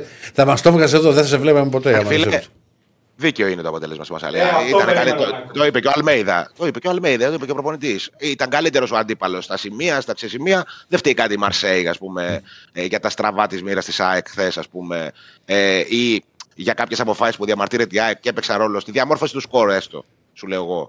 Ε, και, στην, ε, και στο λάθος του Στάγκοβιτ, να μην το έκανες.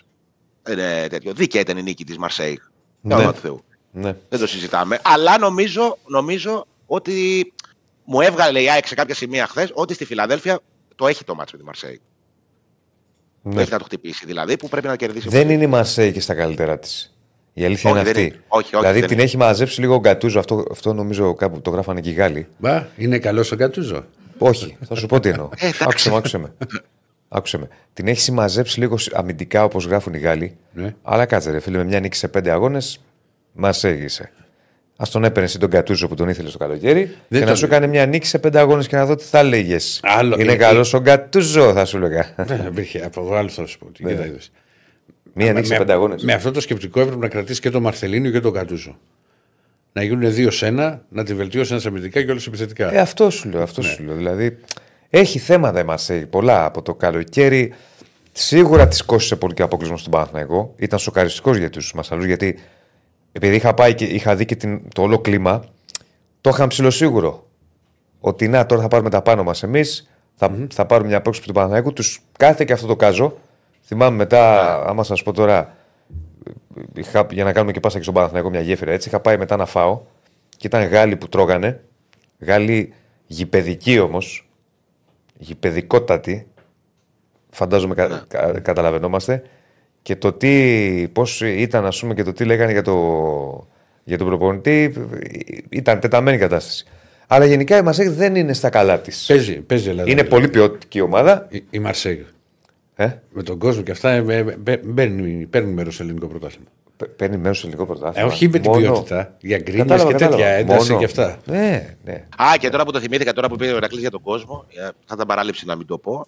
Ε, Θα σε ρωτούσα. να ξέρεις. ε, ε, ε, εξωπραγματικό αυτό που. Τώρα με πήρε ο Κέτσε Βέβαια. τηλέφωνο, είναι ακόμα εκεί και έχει πάει και στο βελοντρόμ πάλι στην Πουτίθ και μου λέει αυτό που είδα χθες. Άστο. Δεν είναι. Δηλαδή. Ε, ε, παιδί μου, θέλω να σου πω ότι ξέρεις, εμείς είμαστε τύποι που δεν έχουμε, δεν μας αγγίζει τόσο πολύ ας πούμε, αυτό με τη φιλία και αυτά, δεν το έχουμε ζήσει ποτέ. Ε, Αυτό που σας έλεγα και προχθές. Όμως είναι, είναι σχεδόν συγκινητικό. Δηλαδή έβλεπα τώρα ένα βίντεο που πάει, περνάει η πορεία των οπαδών της ΑΕΚ είναι κάτι κοπέλες με, τη, φα- με τις φανέλες της Μαρσέη και χειροκροτάνε σαν να μπαίνουν ε, ο ελληνικός στρατός στην Πίνδο, ας πούμε. Ξέρεις, ένα τέτοιο- τρομερό πράγμα. Ας πούμε, μπαίνει η ΑΕΚ στον αγωνιστικό χώρο χθες οι δύο ομάδες και το μισό πέταλο της Μαρσέη, το ένα από τα δύο, ήταν μισό κίτρινο μαύρο και είχε το σήμα της ΑΕΚ. Και τρομερό κορεό. Ε, πολύ ωραίο, ναι. Αυτό άμα, το, άμα γίνει καμιά προσπάθεια να, να κάνει κάτι, να το αντιγράψουμε εδώ στη Φιλαδέλφια, θα σπάσουμε κανένα δάχτυλο. Ξέρεις, είμαστε λίγο πρωτόγονοι σε όλα αυτά. Λίγο ο Πατ Σάικ στο στα κορεό, η αλήθεια είναι. Θέλουν λίγη δουλίτσα. Όπως και, το δικό- και το δικό μα είναι πολύ καλό. Χθες. Είναι αυτά που λέτε. Μια και λες για κοροϊδό. Έλα, βρε κύριε Στέφανε. το έχω έλα. δει. Καλό κορέο. Που το, το ένα γράμμα ήταν πάνω, το άλλο κάτω. Ποιο κορεό λες τώρα; Τι λες, ρε φίλε; Είδα ένα κορέο. Δεν ξέρω τι χθες. λες. Ρίστε τον κύριο Στέφανο. Ο κύριο Στέφανο είναι, είναι ερωτευμένο παιδάκι. Λοιπόν, Και το Ολυμπιακό το κορεό λέει τώρα που είπε για να Ναι, λάβει εγώ ένα είπα γράμμα. ότι είναι. Κοροϊδεύει ήταν- το Ολυμπιακό το κορεό και Στέφανος. Να σηκωθώ πάνω. Τι είναι αυτά που κάνεις και τέτοια. Λοιπόν. Αυτό, στο γραφείο, εδώ, θα σε, θα σε εκθέσω. Χτύπα το Λοιπόν, τραπέζι και κάτσε σήκω. Ε, τι, και τι ήθελα να σου πω, κάτι ήθελα να σου πω. Κοίτα, αυτό με τις σχέσεις. Εντάξει, και το Ερυθρός Αστέρας Ολυμπιακός που, που έχω ζήσει εγώ και μου είχε κάνει εντύπωση περισσότερο από το ποδόσφαιρο στο μπάσκετ που είχε γίνει μια φορά. Που ήταν, ξέρεις, και πιο κλειστός ο χώρος. Ναι. Το, να, κρα- το να έχουν φιλικές σχέσεις οι οπαδοί με κάποιους άλλους. Για οποιοδήποτε λόγο, το πώς ταιριάζουν, το, το, το πώς μπορεί να από μεταξύ τους παιχνίδι ή, από, ή οτιδήποτε άλλο. Ξέρεις, δεν, δεν είναι κακό και είναι και ωραίο να υπάρχουν και τέτοιες εικόνες. Πάρα, ε, ήταν ωραίο, δηλαδή τώρα αυτό που μου περιγράφουν εμένα και αυτό που είδα Ναι. χθες ήταν έως και συγκλονιστικό σου λέω. Ανεξάρτητα αν σε αγγίζει, αν δεν σε αγγίζει, σου κάνει εντύπωση. Ναι. Ε, είναι κάτι Όχι, ήταν, πρωτοφανές. είναι, είναι, είναι κάτι το οποίο είναι σπάνιο. Πράγματι. Δηλαδή, πολύ δύσκολο Ναι. να το βλέπεις.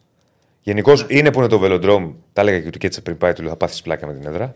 Είναι, μιλάμε για τώρα, για γήπεδο, άστο. Και δεν έχω πάει εγώ εκεί. Ποια τούμπα, ποια λεωφόρος, ποιο καραϊσκάκι, ποια Δεν πήγα Φιλαδέλφια. τότε λόγω Μιλάμε για- κορονοϊού να μου πεις ότι Γιατί θα ήταν άδειο. Είναι μεγάλο. Και είναι που είναι ένθερμο το κοινό. Σας σας το είχα πει και του πάζω, νομίζω ότι συζητούσαμε. Φανταστείτε ένα ΟΑΚΑ χωρίς στίβο και με, σκέπαστρο, και με πιο απότομες κερκίδες. 65.000 Ναι. κόσμος, ξέρω εγώ. Είναι Εντυπωσιακό σαν έχουμε και κρεμό, θέρμο. φαίνεται ότι είναι λίγο σαν κρεμός. Φοβερό, φοβερό, φοβερό. Ναι. φοβερό. Ναι.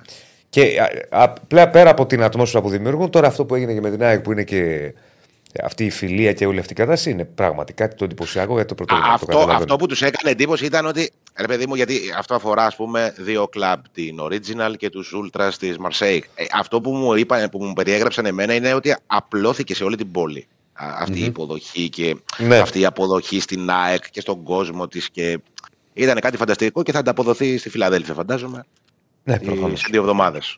Μάλιστα. Κάτι άλλο από ΑΕΚ και να προχωρήσουμε πάνω. Εγώ Όχι, όχι, όχι, δεν έχουμε κάτι άλλο. Να Ωραία. παίξουμε το κορέο του Ολυμπιακού. Το κορό του Ολυμπιακού. Άστο τώρα. Πάμε παρακάτω. Αυτό έλα. το. Καλά. Πέρασε. Λοιπόν, Παναθηναϊκός για ρίξει τον Παναθηναϊκό να Πάμε. φτάσουμε και στον Παναθηναϊκό. Έχεις κορεό Παναθηναϊκού; Έκανε και ο Παναθηναϊκός. Όχι, δεν είναι. Ε, βλέπεις. Για, πα- για ρίξε Παναθηναϊκό. Α, κάνατε. Κάναμε. πή- Πήγα εγώ στη 13, σήκωσα. τα... Έλα, ρε Διονύση. Κάνατε κορεό.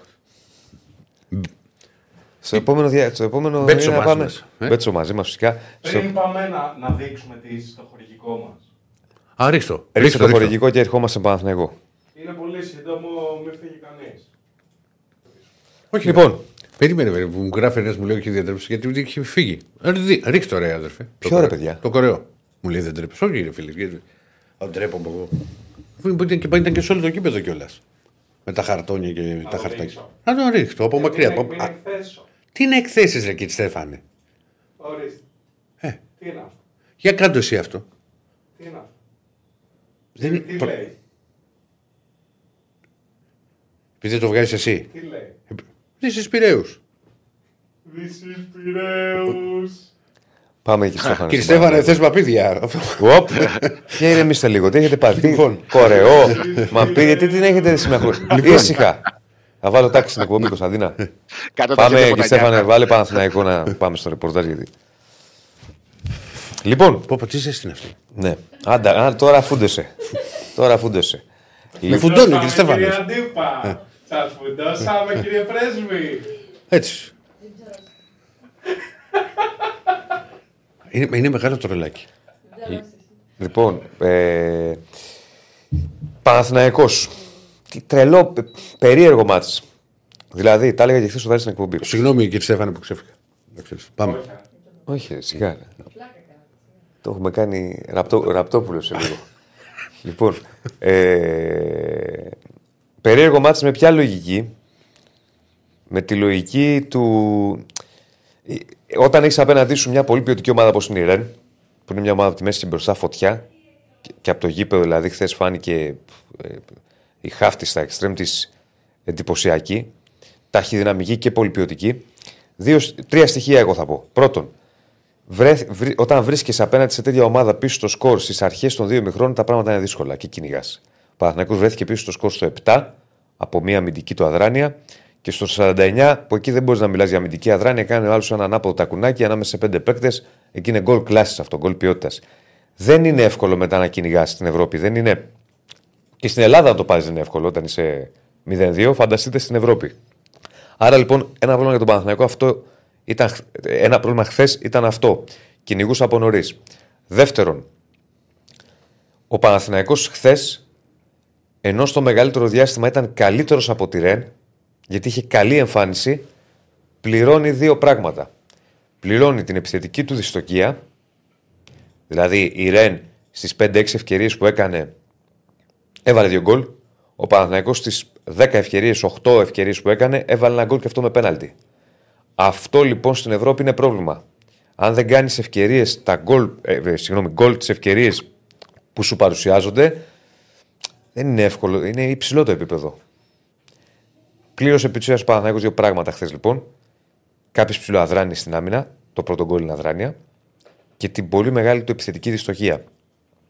Για παράδειγμα, για μένα κομβικό σημείο και μπορούμε να δούμε και το στατιστικό, κομβικό σημείο στο παιχνίδι χθες είναι το πρώτο 30 λεπτό. Το, συγγνώμη, το 30 λεπτό από το 15 μέχρι το 45. Είναι 0-1 το παιχνίδι. Έχει κάνει και ένα δοκάρι η Ρεν και αρχίζει ο Παναθηναϊκός να ανεβάζει στροφές. Σε αυτό το διάστημα 15-45 ο Παναθηναϊκός κυριαρχεί. Έχει βάλει, ρίξει το στα- στατιστικό κύριε Στέφανε, και έχει βάλει ε, τη, ε, τη Ρεν στην περιοχή της Κύριε Στέφανε, το έχουμε; Ωραία. Κάνει ευκαι... Να το βλέπουμε. Κάνει ευκαιρίες, παλεύει. Έχει κάνει 4-5 ευκαιρίες αυτό το διάστημα σε ένα ημίωρο. Δεν μπορεί όμως να βάλει γκολ. Αν βάλει γκολ εκεί ο Παναθηναϊκός σε αυτό το διάστημα υπεροχής του και πάει στο ημίχρονο με το 1-1, μετά μπορεί η εικόνα να είναι διαφορετική. Όταν όμως δεν το κάνει, έχει παλέψει πάρα πολύ και βλέπεις το καπάκι στην επανάληψη του 49 να δέχεται γκολ, Παρεπιπτόντως, δύο σερή, γκολ, ο Πα- δύο σερή παιχνίδια τώρα το μου ήρθε στο μυαλό. Ο Παναθηναϊκός έχει δεχτεί γκολ 49. Ντέρμπι, 49 δεν μπήκε. Του Καμαρά. 48. Οκ. Διάστημα αρχές τέλος πάντων. 49 και είναι διακοπή. Οκ. Ε, και τώρα με τη, με τη Ρεν. Τώρα από εκεί πέρα. Πάνω σε αυτό που είπες λίγο, Διονύση. Και ξέρεις, κάνουμε διάλογο. Ναι. Ναι, είναι αδράνεια γιατί αφήνουν το πρώτο γκολ. Βέβαια, πρέπει να πούμε ότι είναι εξαιρετική σέντρα. Είναι. Η Απλά είναι, και ο άλλος μόνος του. Η σέντρα είναι εντελώς Απαγορεύεται στο δεύτερο. Και είναι πολύ ώρα μόνος του. Γιατί αν δεις τη Α, γεια φάση, σου. κάνει και νόημα με το χέρι έτσι Και τον βλέπει ο Εκστρέμ. και κάνει προσποίηση ο Εκστρέμ, Το βλέπει αλλάζει, δεύτερο. κάνει τη σέντρα και είναι ακόμα μόνος του. Λοιπόν, όσον αφορά, επειδή είδα τις φάσεις, ξέρεις, χθες το βράδυ, ο Παναθηνικός ναι, ε, είχε ευκαιρίες.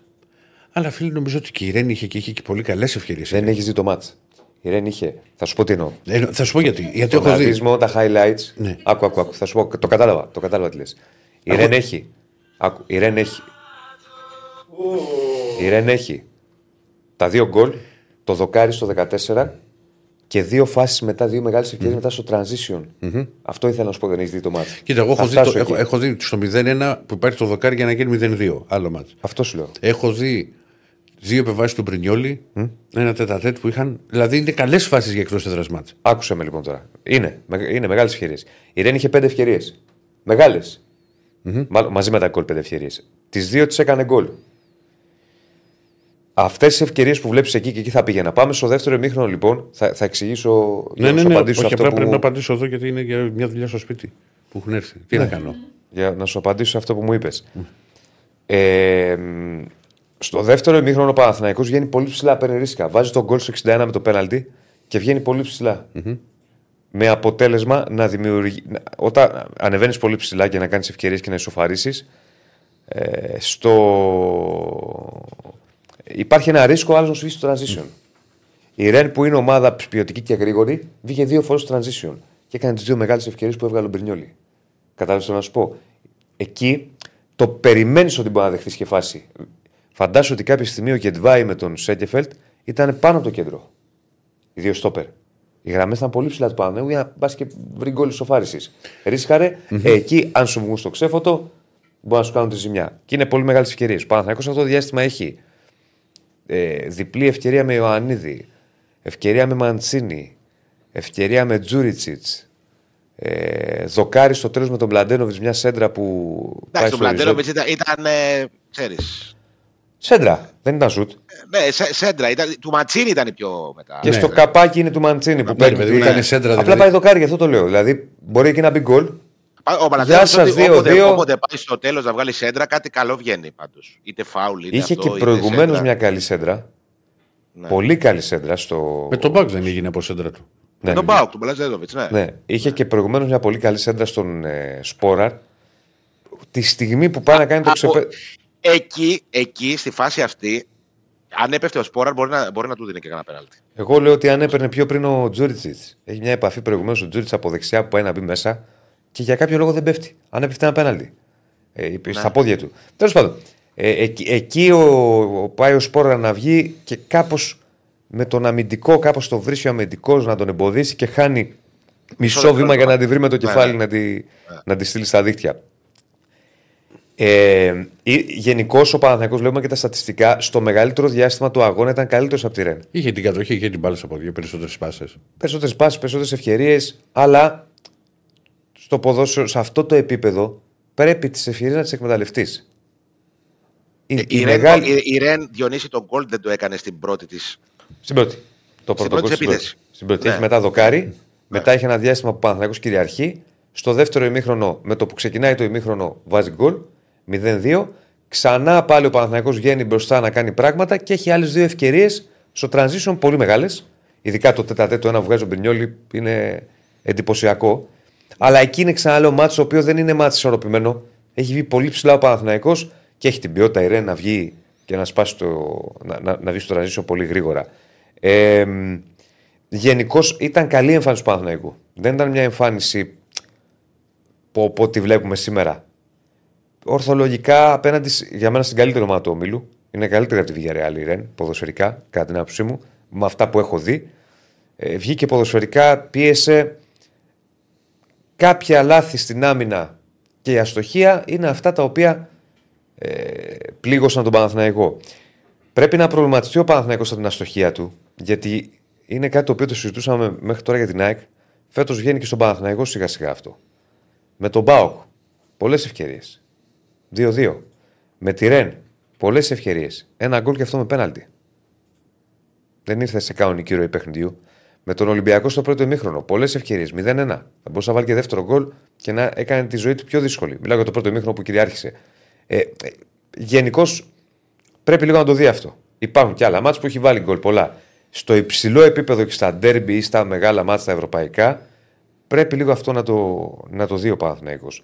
Ε, ναι, και τα προσωπικά λάθη κοστίζουν. Έγινε λάθος εκεί στην άμυνα στον γκολ. Έχει, είχε και μια, ένα-δυο λάθη ο Παναθηναϊκός έξω από την περιοχή του κυρίως με το Γετβάη. Μέχρι εκεί.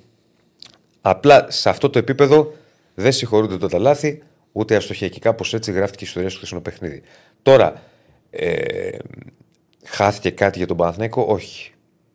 Απλώς γκρεμίστηκε από την πρώτη θέση, πήγε στη δεύτερη και πέρασε η Ρεν. Μπερδεύει λίγο η κατάσταση στον Όμιλο, γιατί δεν ξέρουμε τι θα γίνει και με τη Μακάμπη. Είναι εδώ ερωτηματικό τώρα. Η Μακάμπη δεν έπαιξε. Θα παίξει 6 Δεκέμβρη με την Villarreal. Έχει, έχει πάει να μοιάσει λίγο σε βαθμολογία και με τον όμιλο της ΑΕΚ, αλλά με μια, με μια μεγάλη διαφορά. Ότι δεν βλέπω ότι μπορεί η Μακάμπη ξέρεις, να, να, είναι, να διεκδικήσει και αυτή. Δηλαδή θα είναι οι τρεις ομάδες στον όμιλο του Παναθηναϊκού α, για τις πρώτες δύο θέσεις. Ναι, Αλλά είναι ανοιχτό πολύ. Το 1-2-3. Και είναι, και που θα, εγώ- είναι και που θα παίζει η Μακάμπη, έτσι. Ναι. Μπορεί να Ναι, παίζει και- σε- σε μάλλον ουδέτερη- Κύπρο δηλαδή θα δεν πάει. Παίξει τόσο- Μάλλον Ναι, δεν, θα Κύπρο. παίζει την- δεν θα έχει την έδρα της εννοώ. Είναι, είναι μεγάλο μείον. Για το Ο πώς Παναθηναϊκός θα παρακαλάει, αν, αν μιλάμε για ε, πρώτη-δεύτερη θέση, η Μακάμπη να πάρει μια νίκη έναν τον άλλον. Αλλά εκεί θα μπλέξει το πράγμα για την τρίτη θέση μετά. Γενικώς μπλέκει ο Όμιλος. Τώρα, αν θέλει ο Παναθηναϊκός να έχει βλέψει για πρώτη και δεύτερη θέση, θα πρέπει να πάει να κάνει ένα αποτέλεσμα σ- στα δύο επόμενα εκτό που έχει. Παίζει με Ρεν και Villarreal εκτός τώρα. Γαλλία-Ισπανία και στο τέλος υποδέχεται τη Μακάμπι Χάιφα. Η τρίτη θέση είναι εφικτή φυσικά. Αν ρωτάτε την άποψή μου, εγώ θα ήθελα η πρώτη θέση τρίτη, όχι δεύτερη. Γιατί η δεύτερη σε πάει σε νοκάουτ ε, και σε. Πάρα- Τα δικά μου. Η πρώτη τρίτη που λέω. Όχι, είναι πιο, πιο καλό γιατί μετά θα, θα μπλέξει το πρόγραμμα. Όχι, δεν είναι μόνο πολύ μπλε. Ουσιαστικά έρχεται και η ομάδα από το Champions League στον Europa. Ναι, και θα έχεις ένα ακόμη, δύο ακόμη δύσκολα παιχνίδια ε, για να. Τώρα θα μου πεις πέσω τελευταία αγωνιστική παλεύεις για τη δεύτερη θέση. Τι θα κάνει η ομάδα, θα κάτσεις να χάσει; Όχι. Όχι. Δεν θα κάτσεις να χάσει. Και επίσης ότι και ο παίκτης μπορεί να θέλει να παίξει και, Ναι. και αυτό το μάτι. Ναι. Ε, θα δούμε θα γίνει ε, στην ε, πορεία. Ε, Είναι, είναι ένας όμιλος ο οποίος ξαναλέω έχει μπλεχτεί πολύ. Να σα πω την αλήθεια, εγώ το περίμενα θα μπλεχτεί. Και δε- δε- δεν θεωρώ ότι είναι δηλαδή, ένας όμιλος που κάποιος καθαρίζει εύκολα και η υπόλοιπη, μια γραμμή και η υπόλοιπη. Δηλαδή έχεις τη Λίβερπουλ μια γραμμή, οι υπόλοιποι είναι πρώτοι και βλέπουμε τι θα γίνει με τους άλλους. Είναι πολύ μπερδεμένα τα πράγματα στον όμιλο του Παναθηναϊκού, κάτι το οποίο νομίζω Το Villarreal με κάποιο πότε γίνεται. το, πε- 6, τώρα το 6 Δεκέμβρη, 6 Δεκέμβρη θα γίνει. 6 Δεκέμβρη. Δεν το, όχι, δεν το άκουσα. Ναι, ναι, ναι, 6 Δεκέμβρη. Ε, 6 Δεκέμβρη. ναι. Γιατί έχει και μια γιορτή. Ο Δεκέμβρη είναι ο Του μήνα των Αγίου γιορτών. Νικολάου είναι. Του Αγίου Νικολάου. Ωραία. Έλεος. Και τι να κάνουμε τώρα; Κάνε- Όχι, όχι. δεν Του Αγίου θέλω. Νικολάου δεν Στο παίζουν μπάλα. ορολόγιο της ενορίας σου. Όχι, δεν ξέρω. Του Αγίου Νικολάου. Ξέρω άλλο. μόνο ότι ο Δεκέμβρης έχει πολλέ γιορτές. Ο- Οπότε, όχι, ότι την επόμενη αγωνιστική θα γίνει κανονικά παιχνίδι της Μακάμπη. Αν δεν ε, ισοπεδωθεί, χτυπάω ξύλο, ξέρω εγώ. Φαντάζομαι πως ναι. Μακάρι να Ναι, μην γι' αυτό έχουμε λέω κι ότι άλλη στα 6 Δεκεμβρίου. Νόμιζα ότι θα το είχαν βάλει πριν γίνουν τα μάτια. Μπορεί να γινόταν την 6, επόμενη εβδομάδα. 6 Δεκεμβρίου. 6 Δεκεμβρίου. Αυτό θα ήταν το πιο σωστό νομίζω. Αν γινόταν. Αν μπορούσαν να παίξουν. Δεν με απασχολεί ιδιαίτερα να σου πω την αλήθεια τι θα κάνει η UEFA. Ενώ στο πρόγραμμα. Όχι, ρε παιδί μου, το κάνεις για Το να θέμα είναι, είναι να είναι καλά οι άνθρωποι. να γιατί μην είναι- υπάρχει παιχνίδι. Ε, καλά, Δεν εννοείται ξέρω τώρα τώρα και αυτό. ψυχολογικά πώς θα είναι αυτή. Ρε. Είναι περίεργο, δεν ξέρεις ούτε τι. Δηλαδή πέρα από το αγωνιστικό κομμάτι, πόσο επηρεασμένη θα είναι. είναι η... Μεγάλο ερωτηματικό που δεν είναι κάτι φοβερό σαν ομάδα. Μην κοιτάτε τώρα το 0-0 στη Χάιφα, δεν ήταν καλό Παναθυνακό εκεί. Και παρόλα αυτά ήρθε 0-0, δεν έχασε. Δεν είναι κάτι φοβερό, θεωρώ εγώ σαν ομάδα. Εντάξει, μια ομάδα γρήγορη, ε, σκληρή κτλ. μέχρι εκεί.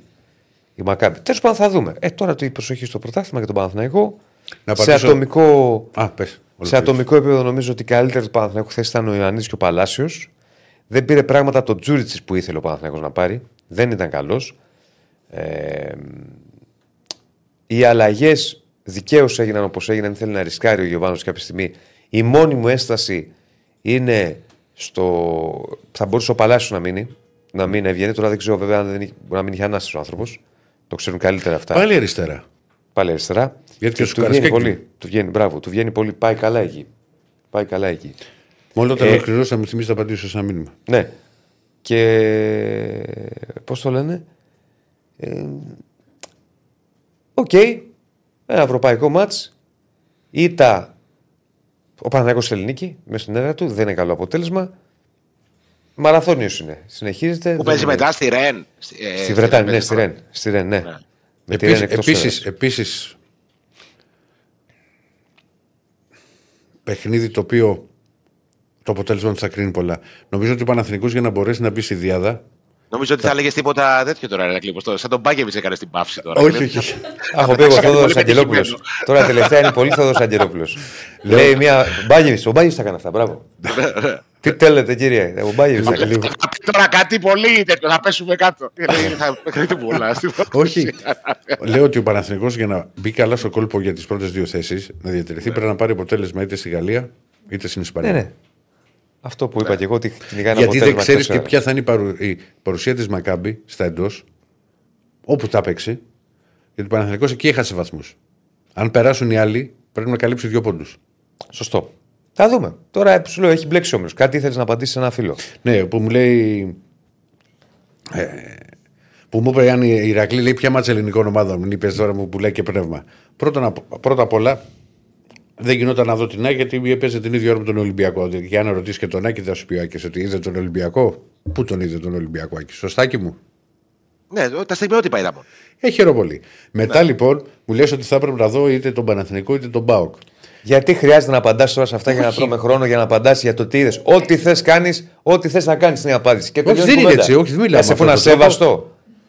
Ό,τι θέλει να κάνει ζωή του, ρε παιδιά. Θα απολογηθεί, θα, θα κάνει ο άνθρωπος. Σου λέει ότι βλέπεις μόνο Ολυμπιακό. Ό,τι Μα θες. έπρεπε να δω και το πρώτο. Δες και πρώτα ο απ' όλα. Ολυμπιακός στο σκάκι, δεν με νοιάζει. Όχι, ρε φιλέ. Δεν απολογούμε. Ω, ω, Απλά δεν, μου είναι, χθες είναι, αυτό το βιολί. είναι εκνευριστικό ότι δεν καταλαβαίνουν ότι κάνουμε και. α- Άσχετα που ήθελα και θα βλέπα πάντα τον Ολυμπιακό, αλλά από την άλλη, θες. Έχεις και μια εκπομπή. Και το βράδυ δηλαδή μας έβγαινε κάποιος να μας μιλήσει για μπάσκετ, δεν θα του λέγαμε, δεν το είδε κανείς. Ωραία. Λοιπόν, να πω ότι έχουν Άντε βγει τα τώρα. εισιτήρια με τον Πανσεραϊκό. Ε, υπάρχει ανακοίνωση του Παναθηναϊκού για το μάτσο με τον Πανσεραϊκό. Κύριε Άκη, ευχαριστούμε πολύ. Να σε είστε κρατήσαμε καλά, και λίγο κύριε. παραπάνω, αλλά νομίζω κάναμε ωραία πειράζει. συζήτηση. Να είσαι καλά, να είσαι καλά. Λοιπόν, γεια σου Άκη μου. Γεια σου, Άκη μου. Λοιπόν, θα προχωρήσουμε με μπάσκετ, με Σπύρο Κοντό, θα πάμε μετά σε Άρη και θα ανοίξουμε και γραμμές για το φινάλε όσο χρόνο έχουμε. Σπύρος Κοντός να μας μιλήσει και για το χθεσινό μάτσο του Ολυμπιακού και την νίκη επί της ΕΦΕΣ και για το σημερινό μάτσο του Παναθηναϊκού και φυσικά έχουμε και αποκλειστικές συνεντεύξεις, θα μας τα πει. Γεια σας κύριε Σπύρο μας. Γεια σου, Σπύρο, γεια σου, Σπύρο. Τι κάνετε; Καλά, καλά, καλά, καλά. Καλά, εσύ θα μας πεις πώς τα είδες θες. Ένα πράγμα είναι το άσχημο. Δεν μπορώ να δω πια και παιχνίδια NBA. Ε, συμφωνώ και εγώ προσπάθησα χθες να κάτσω λίγο παραπάνω. Πα και εδώ και τα δύο παιχνίδια που είχαν ενδιαφέρον και το. Εντάξει, το ένα πήγε Α, πίσω στον πόντο που πήγε η Bucks με το. Και η Bucks, εκεί που τέλειωσαν ο Αντιτοκού με τον Λίλαρτ που έβαλε νομίζω τους 17 τελευταίους πόντους ε, των ε, Bucks. Το τελευταίο τετράλεπτο δεν σκόραρε κανείς άλλος εκείνο το διάστημα. Έβαλε 13. Οι, οι, οι, άλλοι, οι άλλοι τρεις ήταν ίσα για να κρατάνε καραμπέχτη. Πραγματικά, πραγματικά. Γύρω-γύρω. Ναι. Ε, εντάξει. Είχαν και τα ψία του Χάρντεν βέβαια οι 76ers που θα δούμε τι θα γίνει με αυτό το θέμα. Ο Χάρντεν που ενσωματώνεται σιγά σιγά στην ομάδα, αλλά δεν είναι δεδομένο ότι θα παίξει στην ε, Φιλαδέλφια, η οποία έχει τον Embiid ε, και από εκεί και πέρα είναι και ο Μάξεϊ, αλλά δεν έχει ένα ακόμα πόλο στην περιφέρεια που θα μπορέσει να δημιουργήσει πολλά πράγματα. Ενώ η Bucks είναι ομάδα κορυφαίου επίπεδου στην Ανατολή, είναι μία από τις δύο που θα πάνε για τον τίτλο της Ανατολής και για να φτάσουν στους τελικούς του NBA. Αλλά νωρίτερα είχε ωραία παιχνίδια στην Ευρωλίγκα. Πάμε, πάμε. Ναι. Άλμπα, Με μεγάλη ανατροπή. Ε, δεν σε άκουσα. Η Άλμπα, μεγάλη ανατροπή. Τεράστια. Από το μείον 12 ήταν ένα μάτς, ε, να σου πω την αλήθεια, εγώ περίμενα χθες ότι μπορεί να γίνει κάποια ιστορία εκεί. Γιατί Μμμ. η, το Μιλάνο στηρίζεται πάρα πολύ στο στυλ της και στο μύριο της και από εκεί και πέρα λίγα πράγματα. Οι δύο τους πάνε 55 πόντους, αλλά οι υπόλοιποι πολύ λίγα πράγματα. Έτσι το 85-82 της Άλμπα ήταν ε, ένα αποτέλεσμα που προκάλεσε αίσθηση στην Ευρώπη με την τελευταία περίοδο να είναι 28-21. Γενικότερα ήταν τη ανατροπής χθες, γιατί και στο Παρτίζαν Ερυθρός Αστέρας. Επίσης ανατροπή. Βεβαίως. Ε, ναι, ήταν διπλή ανατροπή. Γιατί μπαίνει καλά η Παρτίζαν, ο Ερυθρός Αστέρα το ανατρέπει και μετά γίνεται στο τέλος του 35-21 στην τελευταία περίοδο και από το μείον 13 στι αρχές της Τέταρτης με εξαιρετικό Αλέξα Αβράμοβιτς, ο οποίος έβαλε και ένα κρίσιμο τρίποντο στο 80-80, έκανε το 83-80 και έτσι πήρε την νίκη η Παρτίζαν στο ντεμπούτο του Γιάννης Σφερόπουλου στην Ευρωλίγκα με τον ε, Ερυθρό Αστέρα. Και ήταν καλός και ο Καμίνσκι χθες, ειδικά στην αρχή, όπου μπήκε δυνατά, έβαλε 9 πόντους στο πρώτο δεκάλεπτο. Ήταν ένας Καμίνσκι όπως τον έχουμε δει στα παιχνίδια του NBA που παίρνει χρόνο. Εντάξει, ο Καμίνσκι είναι ένας παίκτης που μπορεί να προσαρμοστεί στα δεδομένα από τις Ευρωλίγε γιατί πρώτα απ' όλα έχει το σουτ για ψηλός για να, να τραβιέται έξω, το έχει το σουτάκι. Δηλαδή για πλάκα βάζει τρίποντα. Δεν είναι τόσο δυνατός για να παίξει με πλάτη και, και αυτά δεν υπάρχουν. Έτσι. Να Είχαμε προτείνω και το κάτι. Βαρκελόνη. Α, συγγνώμη, νόμιζα θα πήγαινε στον Ολυμπιακό. Πάμε, πάμε. Συγγνώμη. Ε, να τελειώσουμε μια Βεβαίως, βεβαίως, με το βεβαίως. Real Barcelona, γιατί έχει γίνει λίγο χαμός με αυτό το παιχνίδι. Είναι η τρίτη φορά που κερδίζει η Real φέτος στην Barcelona 65-64. Απλώς υπάρχει μια φάση στο πρώτο δεκάλεπτο που βάζει ένα καλάθι ο Βέσελη. Έχει κολλήσει όμως το χρονόμετρο για 6 δευτερόλεπτα, δηλαδή στα 2 λεπτά και 52 πριν από τη λήξη του πρώτου δεκαλέπτου. Κολλάει το χρονόμετρο. Μετά από 5 δευτερόλεπτα βάζει καλάθι ο Βέσελη και οι διαιτητές το ακυρώνουν. Γιατί είχε κολλήσει το χρόνο και δίνει την μπάλα και στη Ρεάλ κιόλας. Οπότε αυτό που μπορούμε να φανταστούμε είναι ότι αποφάσισαν ότι είχε λήξει ο χρόνος της επίθεσης. Γι' αυτό το καλάθι σκέφτεται να κάνει ένσταση η Παρσελώνα. Γιατί μιλάμε για ένα παιχνίδι που κρίθηκε στον πόντο 65-64 και είναι κάτι το οποίο μπορεί να αποβεί καθοριστικό. Είναι Δεν κάτι και ξέρω- σπάνιο που δεν σημαίνει συχνά. Τώρα αυτό είναι. Έτσι, έτσι. Και Γιατί, Άντε, γιατί- όχι και έτσι τη άλλη, γιατί Άντε, μπορούν να, βγάλε άκρη. όχι, γιατί μπορούν να πάνε να δούνε. Ξέρεις, και να μετρήσουν ξανά. Μπορώ το, το, το βλέπανε. Έτσι, μα διακόπηκε για 4 λεπτά το παιχνίδι εκείνη τη, τη στιγμή. Δηλαδή δεν ήταν ότι πήραν μια απόφαση άμεσα. Ήταν στη σκέψη επί σκέψεων και τελικά αποφάσισαν να ακυρώσουν το καλάθι και να δώσουν την μπάλα στην ε, Real. Δηλαδή, αν ακυρώνουν το καλάθι, έδιναν την μπάλα στην Παρσελώνα και τους έδιναν 6 δευτερόλεπτα που έμειναν για την επίθεση, θα θα είχε μεγαλύτερη λογική. Θα λέγαμε ότι, OK, αποφάσισα να πάρω τη μεσοβέζικη λύση, εφόσον κόλλησε το χρονόμετρο, συνεχίζει το παιχνίδι από εκεί που κόλλησε το χρονόμετρο. Αποφάσισα Ναι. όμως ότι ουσιαστικά έχει λήξει η επίθεση. Που κάτι τέτοιο δεν προκύπτει τουλάχιστον από τα βίντεο που έχω δει εγώ. Δηλαδή, αν μετρήσουμε τον χρόνο με βάση τη διάρκεια της επίθεσης και τα δευτερόλεπτα Ναι, που περνάνε στο ναι. βίντεο. Και πολύ εύκολη νίκη της Μονακό επί της Μακάμπη 107-79 με τον ε, Mike James να γίνει το παίκτη που φτάνει γρηγορότερα από όλους τους άλλους στους 4.000 πόντους ε, στην Ευρωλίγκα. Μόλις ο τέταρτος παίκτη που το πετυχαίνει αυτό, μετά τους Βασίλη Σπανούλη, Σέρχιο Γιούλ και Χουάν Κάρλο Ναβάρο. Μόνο ο Σβέτ θα μπορούσε να το πετύχει πιο γρήγορα, αλλά ο Σβέτ τώρα έχει πάψει να απασχολεί την Ευρωλίγα εδώ και καιρό και νομίζω τώρα είναι κάπου στην Κίνα, αν δεν κάνω κάποιο σοβαρό λάθος. Οπότε να είναι καλά το παιδί. Και πάμε και στον Ολυμπιακό. Πάμε. Που, Θες που να είχε- πριν, πριν πεις για τον Ολυμπιακό, Μμμ. ε, να πεις για τον Ολυμπιακό, να δούμε πρώτα τι δήλωσε ο, τι δήλωσε ο Κώστας Παπα-Νικολάου. Ε, όχι και μετά για το μάτς. Για να Ναι. δούμε τι δήλωσε ο Κώστας Παπα-Νικολάου σε σένα και Ρίξε με το και αφορμή σε και μένα. τις δηλώσεις και την ανάλυση που έχει κάνει να μας πεις τι συνέβη χθες. Συγχαρητήρια για την νίκη κόντρα σε μια ομάδα η οποία είναι υψηλό επίπεδο. Βέβαια δεν έχει αποδείξει ακόμα το τι μπορεί να κάνει η ΕΦΕΣ και μια ομάδα που σας έχει βάλει δύσκολα τα τελευταία χρόνια. Εντάξει, σίγουρα μην, μπορεί να μην έχει κάνει το καλύτερο της δυνατό ξεκίνημα, αλλά είναι μια ομάδα η οποία έχει πάρα πολύ μεγάλο επιθετικό ταλέντο και το, το αναγνωρίζει αυτό άμα δεις το ρόστερ της, δηλαδή τους παίχτε που έχει. Έχει πάρα πολύ ταλαντούχους παίχτε που άμα τους αφήσεις να βρουν ρυθμό μπορούν να, να πληγώσουν την οποιαδήποτε ομάδα. Και αυτό ήταν ένα από τα κλειδιά για εμάς για το σημερινό παιχνίδι, να περιορίσουμε παίχτε κλειδιά για αυτούς, ώστε να, να καταφέρουμε μέσα από την άμυνά μας να δημιουργήσουμε τις καταστάσεις για εμάς. Τι άλλαξε το δεύτερο ημίχρονο; Ήσταν πολύ νευρικοί στο πρώτο τουλάχιστον σε αυτή την περιφέρεια και τα σουτ, γιατί ήσταν άστοχοι. Στο δεύτερο και κυρίως στο τρίτο δεκάλεπτο, αν δεν κάνω λάθος, είχατε στα 11 τρίποντα.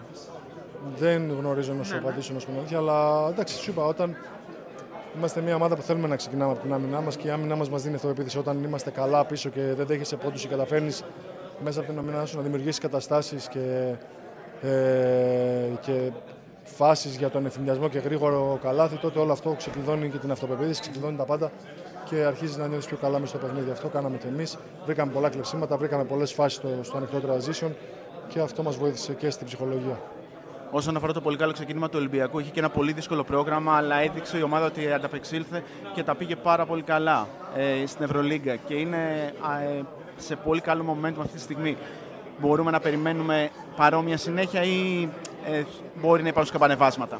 Εντάξει, παιδιά, η σεζόν είναι πάρα πολύ μεγάλη και πραγματικά και νομίζω κανείς δεν μπορεί να πει το πώς θα κυλήσει μια χρονιά. Να έχουμε την υγεία μας, να επιστρέψουν και τα άλλα τα παιδιά, οι οποίοι- οι- τα άλλα δύο παιδιά που είναι έξω ακόμα και να πορευτούμε όλοι μαζί με το καλύτερο δυνατό τρόπο. Και τη Δευτέρα υπάρχει ένα πολύ σημαντικό παιχνίδι με τον Παναθηναϊκό. Τον έχετε κερδίσει δύο φορές. Η δυνατότητα για τρίτη νίκη είναι τόσο κοντά όσο πιστεύουν κάποιοι, ή είναι ένα ακόμα διαφορετικό παιχνίδι; Όχι, θα είναι ένα τελείως διαφορετικό παιχνίδι το οποίο πρέπει να δουλέψουμε μέσα στις τέσσερις γραμμές για να καταφέρουμε να διεκδικήσουμε την νίκη. Τίποτα δεν είναι δεδομένο και πρέπει όλοι εμείς μέσα στα αποδητήρια να, να κρατήσουμε χαμηλά το κεφάλι και να συνεχίσουμε να δουλεύουμε με την ίδια υπευθυνότητα, υπευθυνότητα τόσο ώστε να γινόμαστε καλύτεροι. Λοιπόν, ακούσαμε τον Κώστα Παπα-Νικολάου, τι σου δήλωσε για την νίκη του Ολυμπιακού. Ρεπορτέρα, σε όλα τα κύβδα. Παντού, παντού, παντού. Για να πάρεις πάσα Όχι, τώρα. όχι ο για την Παπα-Νικολάου. ανάλυση. Μην- ναι, μην ναι, μπερδευτούμε. Σπύρος. για την ανάλυση του, του αγώνα. Γενικά ο Ολυμπιακός μπήκε. Βασικά στηρίχθηκε πάρα πολύ στην αμυνά του, όπως δήλωσε και ο Παπα-Νικολάου, που από αυτή πήρε καύσιμο για να μπορέσει να βρει και επιθετικά ρυθμό. Ε, σε όλο το μάτι ήταν καλός αμυντικά. Εκεί που δεν ήταν καλός ήταν στην ευστοχία από την περιφέρεια, που έχει τελειώσει το ημίχρονο με 2 στα 10 τρίποντα. Α, Στο τρίτο δεκάλεπτο βρίσκει ρυθμό επιθετικά, παίζει με μεγαλύτερη αυτοπεποίθηση ο Ολυμπιακός και καταφέρει να ανοίξει την διαφορά και ουσιαστικά εκεί τελειώνει το παιχνίδι. Γιατί όταν ε, μπαίνουν και τα σούτα από την περιφέρεια, αν δεν κάνω λάθος, έχει 6 στα 11 στην ε, τρίτη Πα, περίοδο. πήρε, μπρο, πήρε μπρος σε εκείνο το σημείο, ξεκίνησε και με τρίποντο. Έβαλε ο Κάναν τα δύο, που είναι κομβικό στο να βρει ρυθμό και να ανοίξει ξέρεις, ε, την άμυνα. Ευστόχησε ο Πίτερς σε τρίποντο. Τρία, ε, τρία τρίποντα και νομίζω έβαλε, έβαλε Παπα-Νικολάου επίσης. Ειδικά το που πήρε το επιθετικό Επιθετικό Μιλουτίνο. ρηπα- Άστοχο ο Παπα-Νικολάου, επιθετικό Μιλουτίνο. Ο Μιλουτίνοφ και. Ναι, ναι, ναι. Συ- Συμφωνώ μαζί σου ακριβώς ό,τι έχεις πει, γιατί τώρα το, το παιχνίδι του Ολυμπιακού στηρίχθηκε πάρα πολύ στην άμυνα. Ήταν άστοχοι υπερβολικά οι Τούρκοι, δηλαδή στα, στα σουτ τριών πόντων, δηλαδή, τα- και όχι μόνο. Α, δηλαδή, έχω, έχω δει τον Κλέμπερ ο οποίος έριξε και κάτι τούβλα. Δηλαδή, σουτ ταμπλό και, και έξω. Δεν έβρισκε ούτε καν στεφάνι.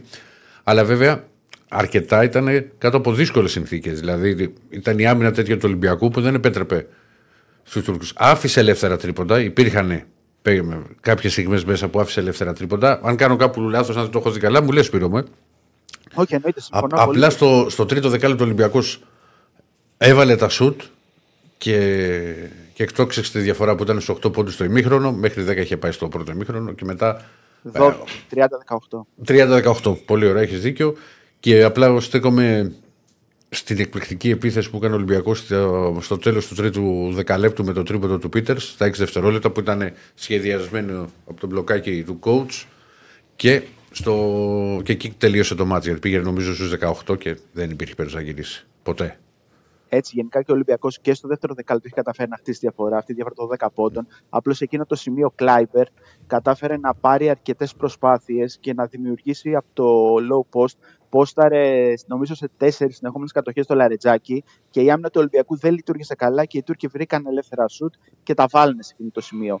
Στο τρίτο δεκάλεπτο ε, δεν έγινε αυτό. Δεν μπορούσε να βρει κάποιο ψεγάδι στην άμυνα του Ολυμπιακού η Έφες για να το εκμεταλλευτεί. Δηλαδή και αυτό που είπες για τα σου του Κλάιμπερν που ήταν τούβλα ήταν σε εκείνο το χρονικό διάστημα. Ήταν πολύ σημαντικό για τον Γκάναν που δεν μπήκε καλά στο παιχνίδι, που βρήκε ρυθμό σε εκείνο το διάστημα, στο τρίτο δεκάλεπτο. Ήταν σημαντικό επίσης στο δεύτερο ημίχρονο και για τον Φάλ που και αυτός είναι λίγο μαγκωμένος με τους τραυματισμούς. Ήταν ο επόμενος που θα σου έλεγα. Συμφωνώ Έτσι. μαζί σου. Και έκανε και πώ, δηλαδή πήγε και πιο κοντά στο καλάθι με πιο πολύ δύναμη, που αυτά τα φοβόταν στα Και, προηγούμενα και, παιχνίδια. και τσαντίστηκε σε μια-δύο φάσεις. Είχε, είχε εκνευριστεί. Ναι, ναι, ναι, ισχύει αυτό. Και το θέμα είναι ότι μπαίνει σιγά σιγά και ο Μπρασδέκη, που και αυτός δεν είναι ακόμα ο παίκτης που είχαμε δει στην ε, Ζάλγκη, αλλά είναι ένα παιδί το οποίο μπορεί να προσαρμοστεί. Μάλλον όταν θα προσαρμοστεί, θα μπορεί να δώσει σπουδαίες λύσεις για Συμφωνώ. τον ε, Ολυμπιακό. Γενικά είναι και μια αντίδραση του Ερντέμ Τσάτ, του προπονητή της ΕΦΕΣ, ε, νομίζω λίγο πριν το ημίχρονο, που γυρίζει προς τον Μπάκο απογοητευμένος και λέει: Δεν παίζετε τίποτα. Δεν παίζετε τίποτα. Το φωνάζει στους παίκτες του τρεις φορές. Δηλαδή, ε, φάνηκε σε εκείνο το σημείο ότι είχε καταφέρει ο Ολυμπιακός με την άμυνά του να βγάλει εκτός ρυθμού τα αστέρια της ε, ΕΦΕΣ. Ναι, ναι. Αυτό ήταν το πιο σημαντικό. Και έβλεπα το σκοράρισμα στο πρώτο ημίχρονο. Έβλεπα 2, 4, 5, 4, 5. Δηλαδή δεν υπήρχε κάποιος παίκτης που είχε τραβήξει τον, ευθυ- τον Ολυμπιακό επιθετικά. Ήταν μια ομαδική προσπάθεια που του μπήκε Είναι αυτό, που, θε- δυνατότητα είναι αυτό που ένα θέλει ο μπροστά. Μπαρτζόκα. Να σκοράρουν Ακριβώς. όλοι. Όπως Ακριβώς, επίση, ακριβώς. όπως επίσης, Σπύρο μου, είναι για, δε- επειδή γίνεται και για δεύτερο σερή παιχνίδι, ο Ολυμπιακός αποδίδει αρκετά καλά με τον Παπα-Νικολάου στο 4. Ισχύει αυτό. Γιατί Και- έκανε γρήγορα φάουλ ο Πίτερς τα δύο πρώτα στο πρώτο δεκάλεπτο και μετά με το, στο ξεκίνημα α, νομίζω του, του δευτέρου. που- που- Έκανε και το τρίτο αμέσως Ναι. και πήγε πολύ με Παπα-Νικολάου στο 4 και σχήμα με τρεις κοντούς. Και ο Παπα-Νικολάου που ήταν εξαιρετικός χθες. Ήταν ο κορυφαίος Ο παίκτης. κορυφαίος. Κορυφαίος. Και είχε συν 21 στο συμπλήν. Δηλαδή όσο ήταν στο παρκέ, η ομάδα ήταν μπροστά με 21 από τι 27 λεπτά. Πάντως Δηλαδή, δοκιμάζει πολύ το σχήμα με τους τρεις κοντούς και τον Παπα-Νικολάου στο 4. Ε, είναι και λίγο θέμα των καταστάσεων, γιατί δεν υπάρχει σίγμα, οπότε δεν υπάρχει κάποιος παίκτης Ναι, πίσω. δεν από υπάρχει και τον, ε, Μακίσικ που μπορεί να παίξει το έτσι. 3 να είναι διαφορετικά. Ε, Έτσι, να πάλι απλά υπάρχει και Μπρασδέκη. ψηλά. Όταν βγάζει τον Μπρασδέκη, έπαιξε δηλαδή πολλές φορέ και με Κάναν και με Γκος μαζί. Δοκίμασε πράγματα. Έχει παίξει και με Walkup, Γκος, Λαρετζάκης. Ναι, ναι, ναι, γενικά η περιφέρεια του Ολυμπιακού δείχνει ότι είναι από τα δυνατά του σημεία. Το έχουμε ξαναπεί άλλωστε ότι η πρώτη γραμμή άμυνας του Ολυμπιακού είναι αυτή που του δίνει το πλεονέκτημα για να μπορέσει να προστατέψει τους ψηλούς του, κυρίως σε καταστάσει pick and roll. Είτε, με αλλα- είτε παίζει με αλλαγέ, είτε παίζει με κάποιο άλλο τρόπο αντιμετώπισης του pick and roll. Ναι. Γιατί αρκετέ ομάδες θα προσπαθήσουν να χτυπήσουν ε, στο pick and roll ε, τον Ολυμπιακό. Ήταν Oh. sold out χθες το παιχνίδι, με τον κόσμο να έρχεται κυρίως. Ε, Ναι, αφού τελείωσε το άλλο. Ναι, ναι, ναι. Ακριβώς το Ναι, Καραϊσκάκης. λογικό. Πάμε Και να τώρα. πούμε ότι στο- έχουν βγει από χθες τα ειστήρια για το μάτσο με τον Παναθηναϊκό. Λογικά θα εξαντληθούν άμεσα. Τι θα γιατί είναι, Δεν ξέρω αν πώς δεν θα έχω- έχουν μείνει. Αλλά θα. Θα έχουν πάνε και εξαντληθεί. αυτοί. Ωραία, Ναι. πάμε να ακούσουμε και τι σου είπε και ο, Ναι, για να πάμε και στον Παναθηνικό. και Το, ο το σημερινό κύριος παιχνίδι. Πλάης, ναι, και να κάνουμε και γέφυρα για το σημερινό απόψινό μας Παναθηναϊκού. Γέφυρα, μ' άρεσε αυτό. Yeah, in general, like over the whole game, we scored a lot of not easy shots, but wide open shots. And uh, then, like in the second half, we had some problems with the, the rebound. It's tough for us, but I would say like we are still in the process. Uh, what was uh, the focal point, the main point uh, that uh, uh, permitted Olympiacos to open up uh, the score and give them uh, the easy win? I have a feeling they were like kind of like pushing each other. Had a lot of um, easy layups.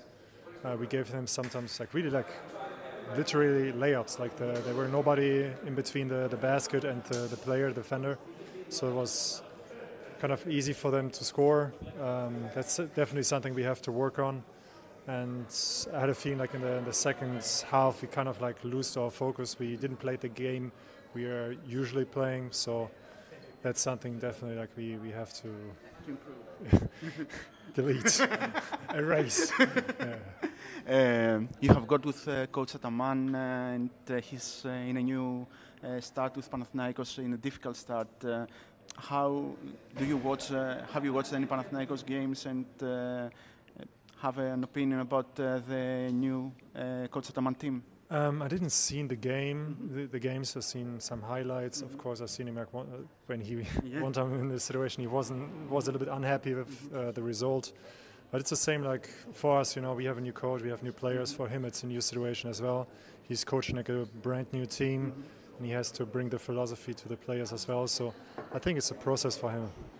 Uh, also, Coach Ataman uh, was voted uh, by an anonymous uh, survey in uh, Basket News that he's one of the least favorable coaches in uh, the EuroLeague. Do you agree with that uh, because you have uh, worked with him? I mean, I can't really say anything because we were really successful over the last uh, five, even like for me, uh, six years. I won a won a lot of titles, so I don't know. I mean, it's not talking against him that much. Okay, thank you very much.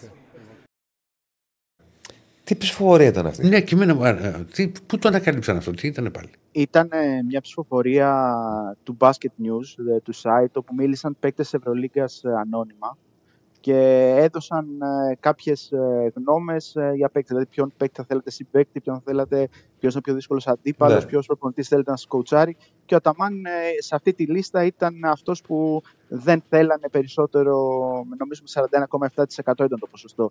Ε, Μάλιστα. δεν ξέρουμε ποιοι παίχτε ήταν, ήταν μια ανώνυμη, οπότε ήταν ευκολότερο να υποθεί κάποια αρνητική γνώμη. Γι' αυτό ε, ήταν σκόπιμο να ζητήσουμε την άποψη ενός παιδιού που έχει δουλέψει μαζί Έχει του δουλέψει. για 6 χρόνια. Οπότε και αυτός Αν, εντάξει, δεν δεν του ξέρεις έδωσε πάρα από πολύ 100 σημασίας. τα 6 χρόνια τι. Δεν, του- Για δεν πα- έδωσε πολύ σημασία σε αυτή την ψηφοφορία και είπε εντάξει, οκ, ε, δεν είναι κάτι σημαντικό Ναι. όλο αυτό. Για πάμε λοιπόν και η απόψη για τη, τη μάχη του Παναθηναίκου. Λοιπόν, απόψε ο Παναθηναϊκός σε 9 και 4 υποδέχεται την ε, Μπασκόνια. Ένας Παναθηναϊκός που προσπαθεί και θέλει να επιστρέψει στις ε, νίκες, χωρίς τον Ιωάννη Παπαπέτρου που έχει περάσει την πόρτα του χειρουργείου και θα λείψει για τους επόμενους δύο μήνες και με τον ε, Λευτέρη Ματζούκα να είναι αμφίβολος, καθώς έχει μια ίωση. Δύσκολα θα παίξει, όπως είπε και χθες ο ε, Εργίν ε, Αταμάν. Η Μπασκόν έχει και αυτά τα προβληματάκια της, χωρίς τον Ρογκαβόπουλο, χωρίς τον Τίεθ, ε, με τον ε, Τσίμα Μονέκη, έναν από τους κορφαίου της παίκτες, αθλητικός forward, ο οποίος κάνει πολλά πράγματα κοντά στο καλάθι, να είναι εξαιρετικά αμφίβολος και αυτός. Οπότε είναι μια μεγάλη ευκαιρία για τον ε, Παναθηναϊκό να επιστρέψει στα θετικά αποτελέσματα κόντρα σε μια ομάδα η οποία δεν είναι και σε καλή κατάσταση και ο Πεναρόγια, ο προπονητής, έχει δεχθεί πάρα πολύ σφοδρή κριτική για την εικόνα που παρουσιάζει. Έχασε πάρα πολύ εύκολα από τη Ζάλγκυρη στη Φερνάντο Μπουές Αρίνα την ε, προηγούμενη Παρασκευή και είναι ευκαιρία του Παναθηναϊκού να πάρει αυτό το παιχνίδι όπως το χαρακτήρισε ο Έργινα Ταμάν, όπως λέει και όλα τα παιχνίδια στην Ευρωλίγκα. Είναι must win και πρέπει να βρούμε τον τρόπο για να παίξουμε καλά και να κερδίσουμε. Τόνισε βέβαια ότι είναι μια καινούργια ομάδα Παναθηναϊκός, χρειάζεται χρόνο, θα βελτιώνεται από παιχνίδι σε παιχνίδι, από προπόνηση σε προπόνηση, αλλά είναι σημαντικό να υπάρχουν νίκες και να υπάρχει υγεία, καθώς ο Παναθηναϊκός δεν έχει καταφέρει ακόμα και δεν θα το πράξει για τους επόμενους τουλάχιστον δύο μήνες να παίξει πλήρης, να παίξουν όλοι οι παίκτες οι οποίοι είναι στην διάθεση του Εργκίν Αταμάν. Μάλιστα. Για να δούμε Οκ. τι θα κάνει σήμερα ο Παναθηναίκος. Ναι, λογικά, Εγώ θα, ε, τι, δεν έχω δει αποδόσεις να σου πω την αλήθεια, γιατί πιστεύω ότι σήμερα θα κερδίσει ο Παναθηναίκος. Δηλαδή είναι, είναι χαμηλές οι αποδόσεις. άμα είναι χαμηλές, θα δούμε πώς θα το παίξουμε. Δηλαδή είναι κοντά στο 1,30 η Όχι, νίκη όχι, του όχι. Παναθηναϊκού. Άστο, θα δούμε Ε, πώς θα πάει. αν η Πασκόνια ήταν πλήρης, δηλαδή είχε το Μονέκε διαθέσιμο, θα κοιτούσα προς το συν 7,5, κάτι τέτοιο παραδείγματος χάρη. Αλλά ε, θεωρώ ότι είναι μια ευκαιρία του Παναθηναϊκού να ξεσπάσει είναι το δεύτερο παιχνίδι must win μετά από αυτό από τη Μακάμπη, με τη Μακάμπη, συγγνώμη, που αν το χάσει θα έχει σημαντικό πρόβλημα. Γιατί τα παιχνίδια συνέδρας σου με τις ομάδες που δεν είναι της πρώτης ή της δεύτερης ταχύτητας στην Ευρωλίγκα πρέπει να τα παίρνεις σαν συζητητή, αν θες να λογίζεσαι ως ομάδα εξάδας, δηλαδή να μην χρειαστεί να μπεις στο play, στη διαδικασία του play-in για να φτάσεις ε, στα play-off. Και αυτό που πατάμα και μου έκανε εντύπωση, να σου πω την αλήθεια, είναι για τον κόσμο και ότι του έκανε εντύπωση ότι δεν λίγο κόσμος στο μάτι με τη Μακάμπη. Με όσα έχουν συμβεί το τελευταίο διάστημα, μόνο εντύπωση δεν μπορεί να προκαλέσει κάτι τέτοιο. Ε, σίγουρα ήθελε να δώσει ένα κίνητρο στους ε, οπαδούς της ομάδας να έρθουν ε, και να πάνε στο γήπεδο στο απόψινό παιχνίδι στο ΆΚΑ, αλλά αυτή η δήλωσή του είναι λίγο περίεργη. Εγώ θα τη χαρακτηρίσω Ναι. κάπως έτσι. Έγινε Σπύρο, ευχαριστούμε φίλε. Θα είσαι το βράδυ ΟΑΚΑ. Ναι, ναι, ναι. Θα ανέβεις και Ωραία, εσύ; ωραία. Το σκε... Μπορεί, το σκέφτομαι ανάλογα. Ε, Οκ. έχουμε, έχουμε, έχουμε και τις εκπομπές, κατάλαβες. Οπότε Εννοείται, εννοείται. Λοιπόν, θα δούμε. καλή θα δούμε. συνέχεια. Να σε καλά, να σε καλά. Λοιπόν, Να σε καλά, Σπύρο μου. Αυτά και από το Σπύρο Κοντό και την Ευρωλίγκα. Και θα κλείσουμε, θα έχουμε Νίκο Παπαδόπουλο Άρη. Δεν βλέπω να προλαβαίνουμε γραμμές γιατί πήγε παρά τέταρτο. Οπότε πάμε να ακούσουμε τον Νίκο Παπαδόπουλο, να το δούμε κιόλας. Και να δώσουμε και προγνωστικά. Αριανάρα. Αριανάρα. Έλα κύριε Νίκο. Πού είναι ο κύριος Νίκος μας; Καλώς τον, καλώς τον. Τι γίνεται; Γεια σα, παιδιά. Γεια σας. Γεια σου, Όλα κύριε καλά. Στέφανε. Γεια σου. Γεια σου. στην Ευρώπη. Όπα. Έπαιζε τα προηγούμενα χρόνια όταν άφηνες ένα εκτός, μην αγχώνεσαι. Ω, ω, Κόλλος κοβαλίκα. Απλά δεν έκανε το βήμα παραπάνω στους ομίλους, αυτό είναι το θέμα. Να σου πω, κύριε Στέφανε, σήμερα έχεις πάθει κάτι. Κύριε Στέφανε, είσαι ηρωνικός. Τι έχει τι έχεις Τι- πάρει για τι- πρόβλημα. Έχω ξυπνήσει πρωί. Έχεις ξυπνήσει τι ώρα; Ξύπνησα στις 9 παρά 20. Και όπως επειδή κάθε ξύπνησε 9 μέρα. παρά 9 παρά 20 θα την πληρώσουμε εμείς. Πήγα, πήρα πρωινό στο κορίτσι. Χθες έλεγες άλλα, ζήταγε link χθες. Όχι εγώ. Σήμερα κουτσά, πρωινό στο κουτσά, κορίτσι. κουτσά. Χθες ζήταγε link, link της Έχω να καθηγήτριας. ξυπνήσω- Έχω να ξυπνήσω, κύριε Στέφανε, 9 παρά 20, εγώ θυμάμαι από ποτέ, ξέρεις. Ναι. Είναι πολύ νωρίς ή πολύ αργά; Είναι πολύ αργά για μένα. Το 9 Τι ώρα παρά 20. ξυπνάζει, αδερφέ; Έτσι είναι, άμα έχεις υποχρεώσεις. Τι ώρα ξυπνάς εσύ; Ε, Παιδιά, το ένα, το άλλο. εκεί 6-6,5 ξυπνάω. 6,5, γιατί έχεις να βγάλεις τα πρόβατα; Όχι. Πού πού είναι δυνατόν 6,5 το πρωί, ρε, εσύ; 6,5 εγώ από φαντάρο εγώ να ξυπνήσω. Μ' αρέσει, σηκώνομαι, ρε παιδί μου, κάνω τον καφέ μου, πίνω τον καφέ μου, τρώω Ναι. και κάτι, Τι ώρα ανοίγω λίγο το κοιμάσαι. λάπτοπ, 7.30 πρέπει να πάω στο ραδιόφωνο. Α, έχει εκπομπή νωρίς; Ε, Έχω εκπομπή στις 10. Αλλά να πάω να έχω και λίγο site πιο πριν, μέχρι να κάνω το site, 10 ώρα μπαίνω στο στούντιο. Αυτό δηλαδή. Και έξι, τι, έξι, τι ώρα έξι. κοιμάσαι, αν επιτρέπετε; Ε, μπορεί και μία, μπορεί και δύο, άλλες φορές μπορεί και 11. Ξερτάτε. Μάλιστα. Γελάμε το Διονύση γιατί πρώτα άκουσα 6,5. Εντάξει, και εγώ μπορώ να ξυπνήσω πρωί, είναι και θέμα Ναι. ηλικίας, γιατί εγώ είμαι και μεγαλύτερος από όλους, αλλά 8.30 μην θα έχω σηκωθεί πια. Για... Θέλω και εγώ τον καφέ μου. Μπαλά. Τι καλά. Εντάξει. Ε, ε, οκ. Τι έγινε, Ρε Χαρδαλιάς, τι έξα κάτω καλά. Ναι. Ε, Τέλος πάντων. Άμα, άμα δεν πιεις καφέ πριν βγει. Έπρεπε να πάνε τα νέο, τα, τα καινούργια στούντιο, να ήταν στην Κυφυσιά να δω πώς ανέβαινες. Θα έκανα άλλη συμφωνία. Τι είσαι; Θα έκανα άλλη Σταγονάτιζες; συμφωνία. Αυτό. λέω. Σταγονάτιζες; Εγώ που γιατί κατεβαίνω; Γιατί εσύ δεν πα. Ε, Θες να ανοίξουμε πάλι αυτή την κουβέντα. Μην με φουντώνεις. τι- Ξέρει τι- ότι είμαι γιατί είναι φουντωμένο φουντω- 6 μήνες τώρα με αυτό το κομμάτι. Γιατί εσύ δεν έχεις βάρδιες. Εσύ μετά θα πας σπιτάκι σου να κοιμηθείς. Θα μου πεις Ρίξα ένα τετράωρο ύπνο, αδερφέ μου, και θα με φουντώσεις. Εγώ μετά θα πάω σε βάρδια. Λοιπόν, έλα Νίκο, δεν αφορούν αυτά. Το, Εγώ που έχω και το πάρει κοινό. Καταλαβαίνω, να ξέρεις. Ε; Εγώ που έχω πάρει μέσα στη μέρα σε καταλαβαίνω. Ναι, ο, μου λέει ο Ρακλής, έλα μου, πώς κατεβαίνω εγώ. Ο Ρακλής να πάει σπίτι του. Α, κα- και είναι και προκλητικός. Τον παίρνω τηλέφωνο, το σηκώνει, με παίρνει τηλέφωνο μετά, ξέρω εγώ, 8 η ώρα 9. Πω, ρε, αδέρφε, πε- έλειωσα. Έριξα ένα τετράωρο ύπνο σήμερα. Έχω γονατίσει. Εγώ έχω γράψει 7.000 λέξεις. Σιγά. Και έχω το. Μου και 7.000 λέξεις. Έχουμε και ένα site. Λοιπόν, Εσύ είσαι τέλος επιχειρηματία. Όχι μόνο site. Είναι, έχω, δεν έχω υπαλλήλους, έχω Έχει και συνεργάτες. κανάλι, Έχει και κανάλι, είναι καναλάκι. Έχω συνεργάτες. Καναλάρχης. Οπότε γράφω Καναλά... λίγο. Έχεις... Τώρα συμφωνούμε, κύριε Στέφανε. Ναι. Έλα, κύριε Νίκο, μας. Για πάμε να μας πεις λίγο τα του Άρεος. Ε, εντάξει, ο Άρης έχει μπροστά του ένα φαινομενικά εύκολο παιχνίδι. Δηλαδή, Δεν ε, χρειάζεται τώρα να, να πούμε και πάρα πολλά. Ε, απέναντι, όταν αντιμετωπίζει συνέδρας σου κιόλας ένα πας για ένα που έχει να κερδίσει την πρώτη αγωνιστική και έχει πέντε ήττες και άλλες δύο ισοπαλίες από εκεί και μετά. Ε, δεν είναι καθόλου στα καλά το πα. Ο Άρης απ' την άλλη προσπαθεί να βρει τις ισορροπίες του. Υπό άλλες συνθήκες θα μιλούσαμε για ένα παιχνίδι ψεκάστης που πείστε τελειώσατε. Αλλά επειδή ο Άρης ακόμα είναι μια ομάδα που προσπαθεί να μπαλανσάρει, να βρει τις ισορροπίες σε πολλά επίπεδα, γενικότερα η δική του παρουσία την Κυριακή θα κρίνει και την έκβαση του, του αγώνα. Δεν είναι να είσαι πεσημιστής ε, ή να δίνεις αξία στον Μπαζ Γιάννενα, που δεν έχω κάνει με τον Μπαζ ως ομάδα. Είναι το να αξιολογείς την κατάσταση στην οποία βρίσκεται η ομάδα αυτή τη στιγμή. Έχει ποιότητα, ναι, έχει ένα ρόστερ καλό σε ένα μεγάλο βαθμό, ναι, αλλά ακόμα προσπαθεί λίγο να βρει τις ισορροπίες της ε, και, να, και να βελτιωθεί πάνω στα θέλω του προπονητή. Το μάτι Κυριακής είναι ένα ακόμα εντός έδρας παιχνίδι που για τον Άρη, στον Άρη το βλέπουν ως ευκαιρία να καλύψουν λίγο ακόμα από το χαμένο έδαφος που υπάρχει στην ε, βαθμολογία. Κυρίως ο Μάτζιος αυτό το οποίο περιμένει να δει από την ομάδα είναι περισσότερα πράγματα στο επιθετικό κομμάτι εκεί όπου προβλημάτισε κόντρα στον Πασαραϊκό και φάνηκε το γεγονός ότι ο Άρης έπρεπε να φτάσει στο 90 συν 7 για να σκοράρει.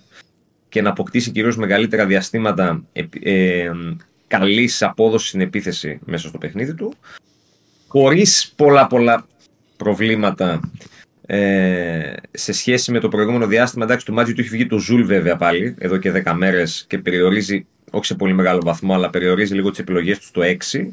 Έχει πάντως μια πολύ σημαντική επιστροφή και αυτή είναι του Νταρίντα ο οποίος θα είναι, είναι μαζί με τον Verstrati δύο σίγουροι στον χώρο του κέντρου. Ε, ο Νταρίντα, ο οποίος μάλιστα δεν αποκλείεται για πρώτη φορά φέτος, θα το δούμε αν θα το κάνει ο Μάτζο, το σκέφτεται, να το χρησιμοποιήσει ως δεκάρι, που δεν τον έχει χρησιμοποιήσει ποτέ ξανά ως βασικό. Και θυμίζω ότι και ο Νταρίντα το ψωμί του πέρυσι το έβγαζε πολύ επιτυχημένα αγωνιζόμενος κοντά στην περιοχή. Φέτος ο Νταρίντα ε, έχει ρίξει και τα ποσοστά του και, στα, και στις προσπάθειες που παίρνει ε, και στις πάσες μέσα στο, στο τελευταίο τρίτο τις οποίες κάνει. Και ο λόγος είναι ότι αγωνίζεται στα χαφ. Ενώ πέρυσι, που και εκεί μπορεί να βοηθήσει, αλλά ενώ πέρυσι ήταν ε, πολύ πιο αποτελεσματικός μπροστά. Και ο λόγος που είναι πιθανό μάτι να το κάνει είναι ότι κανένας άλλος από τους παίκτες που έχει χρησιμοποιήσει σε αυτή τη θέση δεν του έχει δώσει αυτά τα οποία περίμενε. Και επειδή ο Άρης στο κομμάτι της δημιουργίας από τον άξονα έχει ένα θέμα, ξεκάθαρο, και δεν μπορεί να πηγαίνει συνέχεια με τον Σουλιμάνοφ, θέλει να βάλει τον Ταρίντα εκεί, το σκέφτεται ε, και να έχει πίσω τον Βερστράτα και τον Τζούρασεκ να κλείσουν την ε, τριάδα στο χώρο του κέντρου. Η δεύτερη θέση που παίζει είναι στα αριστερά. Ο Μενέντες έχει ένα ελαφρύ προβάδισμα έναντι του Παναγίδη για να ξεκινήσει. Νομίζω ότι πολλοί θα θέλουν να δουν το μικρό να ξεκινάει βασικός, αλλά ξέρετε και εσείς πολύ καλά ότι έναν μικρό δεν τον βάζεις πολύ απότομα. Δηλαδή τον έβαλες μισή ώρα αλλαγή με τον Πασεραϊκό. Να τον πας, νομίζω ότι ο Μάτιος, αν δεν το βάλει, θα δείξει ότι σκέφτεται σε πρώτη φάση να, το, να του δίνει ευκαιρίες ερχόμενος στον πάγκο. Και σε κάποια φάση, αν δει ότι σταθεροποιείται σε καλά επίπεδα απόδοσή του ως αλλαγή, να του δώσει και την ευκαιρία ως βασικό. Προβάδισμα ελαφρύ πάντω έχει ο Μενέντες. Και στο δεξιά άκρο τη άμυνας που υπάρχει το θέμα με τον ε, ο Ντουμπάζιο και τον Μοντόγια. Έχει ένα ελαφρύ προβάδισμα ο Ντουμπάζιο. Το σκέφτεται λίγο ο Μάτζιος γιατί τον έχει ως εναλλακτική σαν στόπερ. Οπότε για να το μαζέψω, πιθανή εντεκάδα με κουέστα κατά τα δοκάρια, ο Ντουμπάζιο ή Μοντόγια στα δεξιά, Φεράρι στα αριστερά, Φαμπιάνο και Μπράμπετς στο κέντρο της άμυνας. Ο Βερστράτε με τον Νταρίντα και τον Τζούρασεκ στο χώρο του κέντρου. Ο εκπληκτικός Σάπι Σουλεϊμάνοφ στα δεξιά και περιμένει ο Άρης πολλά από αυτόν και στο μεθαυριανό παιχνίδι. Ο Μενέντες ή ο Παναγίδη αριστερά και ο Λορέν Μορόν στην κορυφή της επίθεσης σε αυτό το 4-2-3-1 το βράδυ της Κυριακής 8.30 το παιχνίδι. Και είναι το τρίτο εντός και τέταρτο συνολικά από αυτά που θα δώσει ο Άρης γιατί έχει και το ματς με τον Ατρόμητο την επόμενη εβδομάδα. Κοίτα, πάνω, πάνω σε όλα αυτά που έχεις πει, Νίκο, ναι, καταλαβαίνω ότι ο, και ο Πάσης είναι σε πολύ άσχημη κατάσταση, αλλά εγώ γενικά. και ακόμη και όταν παίζω στοίχημα. Ναι. Φοβάμαι τις ομάδες που έχουν πολύ μεγάλο σερί αρνητικό. Και, ότι κάποια στιγμή θα... και ότι κάποια στιγμή μπορεί να κάνουν κάτι. Κοίτα, θα σου δώσω ένα στατιστικό. Ναι, Ο Άρης ως προπονητή, ο Μάτιος ως προπονητής του Άρη δεν έχει κερδίσει ποτέ τον Μπας Γιάννα. Κατα... Ομορφαίνει αυτό που λέω. Είναι... Δεν έχει κερδίσει, συγγνώμη. Ο... Τον Παζιανά. Ω προπονητής προπονητής με, με Ματιό. Ναι. Ο, με, με, του Άρη. Είναι, τα, είναι τέσσερα μάτς την πρώτη θητεία του Μάτζιου. Μάλιστα ο Μάτζιος είχε φύγει μετά από μια με τον Μπάζ για ένα 2-0 στους Ζωσιμάδε. Ε, είναι το 2-2 στην πρεμιέρα του Μάτζιου στον πάγκο του Άρη mm-hmm. ε, το 2020. Ε, που για, το Πας είχε προηγηθεί με 2 στο Βικελίδης. Υπάρχει ένα ακόμα 0-0 στο Βικελίδης και υπάρχει και εκείνο το 0-5 το οποίο όλοι θέλουμε να ξεχάσουμε γενικότερα στον Άρη. Ε, Μπράβο, ναι. Καλά, εκείνο ήταν. Εκείνο ήταν εντάξει, ευθυγραμμίστηκαν τα αστέρια τώρα και κέρδισε ο Πας 0-5 τέλος πάντων. Ε, ο Μάτζο δεν έχει κερδίσει ποτέ τον Μπα Γιάννος προπονητής του Άρη. Είναι 4 μάτς. Ε, θέλω να πιστεύω ότι μεθαύριο θα σπάσει το σερί. Εντάξει. Ε, α, το ακούω αυτό που λες ότι ο Πας Γιάννη να παίζει υποπίεση, προέρχεται από πολλά αρνητικά αποτελέσματα, θέλει κάπου να σηκώσει κεφάλι και δεν είναι και τόσο κακή ομάδα. Δηλαδή, τον, τον κοιτούσα και λίγο χθες, κοιτούσα και το ρόστρο του, δεν είναι τόσο κακή ομάδα. Και απορώ πραγματικά γιατί ναι. έχει την πορεία που έχει την, ε, τη φετινή σεζόν και φλερτάρει με τον υποβιβασμό με τα τωρινά δεδομένα. Mm. Η ναι. ομάδα των κοινωνίων. Αλλά νομίζω ότι ο Άρης αν έχει μια απλή σοβαρότητα και εκμεταλλευόμενος και την ποιότητα που έχει το ρόστερ του και αν βγάλει και ομάδα κάτι παραπάνω, νομίζω ότι το μάτι της Κυριακής με τον ένα με τον άλλο τρόπο θα το πάρει. Και πρέπει να το πάρει. Γιατί δεν είναι μόνο οι ισορροπίες που ψάχνει να βρει αγωνιστικά, είναι οι ισορροπίες που ψάχνει να βρει και στην ηρεμία του. Γιατί ο Άρης είναι σε μια φάση που οποιοδήποτε τραβά αποτέλεσμα δημιουργεί πάλι μια αναστάτωση. Γενικότερα ναι. και εντός του, και εντός του κλαμπ και στο περιβάλλον του κλαμπ. Μάλιστα. Οπότε θέλει την νίκη για πολλούς λόγους και αυτό το, το Σαββατοκύριακο. Ωραία. Και πάμε να, αφού σε έχουμε μαζί μας, αδερφέ. Ναι. Και, επειδή, και, επειδή ψηλοασχολείσαι και λίγο. Έτσι, με το ναι, βγάζεις τα κουπόνια στο δελτίο κτλ. Πάμε να δούμε τι έχουμε. Ε; Πήγα να κάνω κάτι πολύ τρελό χθες το βράδυ, αλλά δεν, ε, δεν μου Για βγήκε. πες τα, αυτά πρέπει να τα λες. Δεν πρόλαβα να, να, να δω πριν και τα λοιπά και λέω θα ασχοληθώ με το live εκείνη την ώρα. Ε, και βλέπω ήταν πολύ τρελό τώρα, εντάξει, πολύ extreme. Βάζω ανατροπή τη West Ham. Βάζω, βάζω ανατροπή και την ΑΕΚ, εντάξει, το τερμάτισα, αλλά λέω τώρα να δω που θα πάει. Ε, βάζω και τη Lance ανατροπή.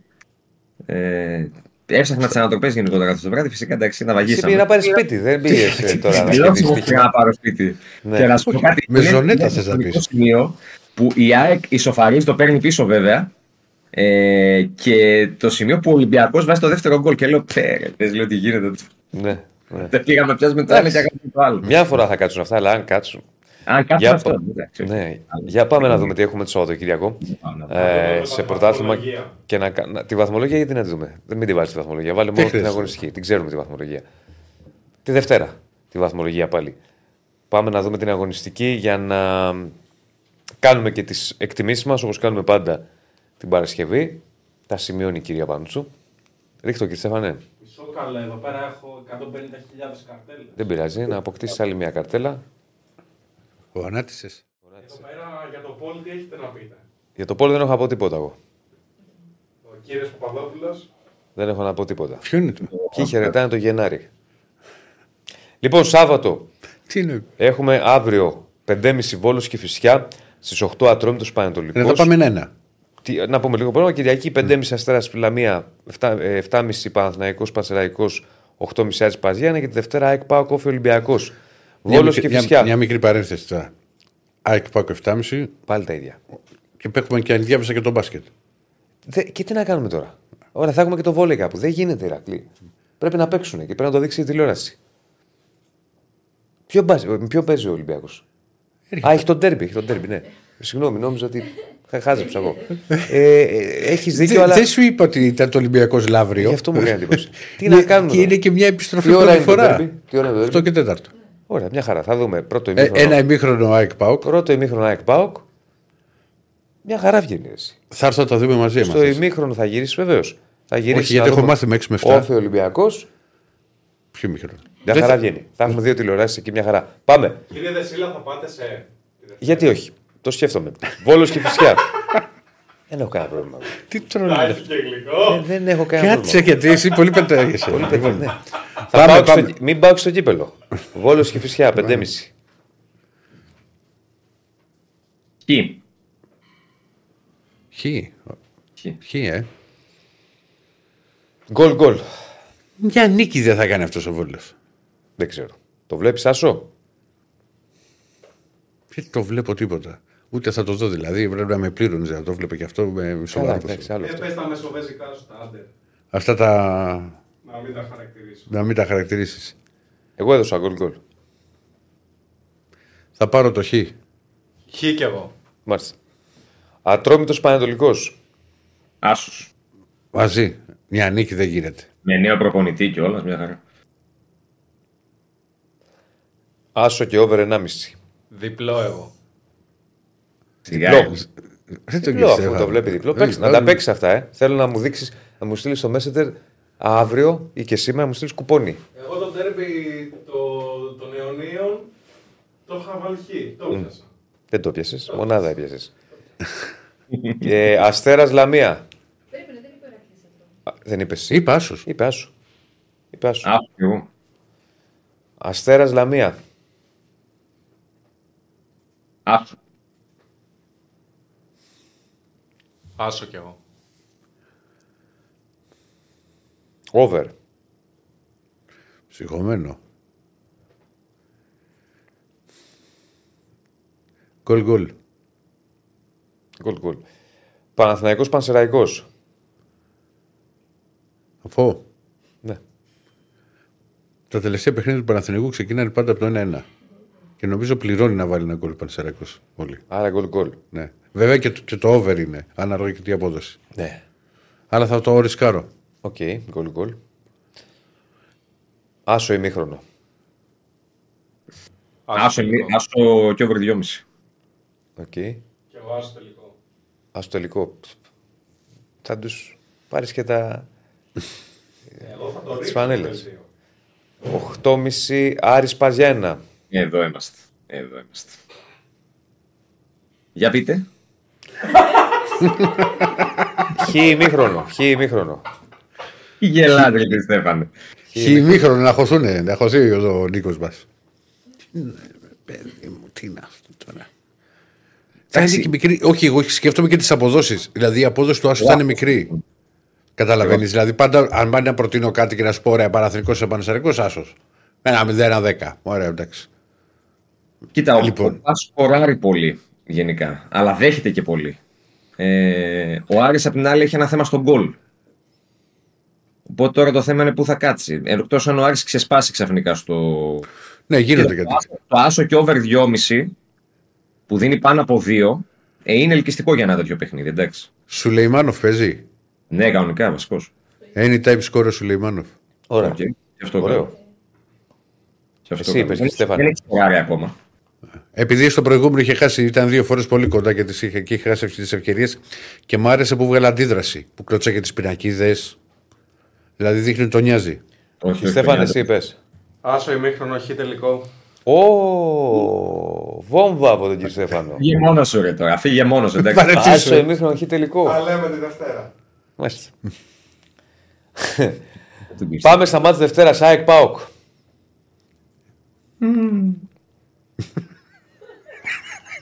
Τι μορφάρα είσαι κι εσύ. Ένας και ένας. Για αυτή εδώ την εκπομπή είμαστε. Θα το ξεκινήσω. Ένας και ένας είμαστε. Πες, ξεκίναγε Στέφανε εσύ. Γκολ, γκολ και άσο.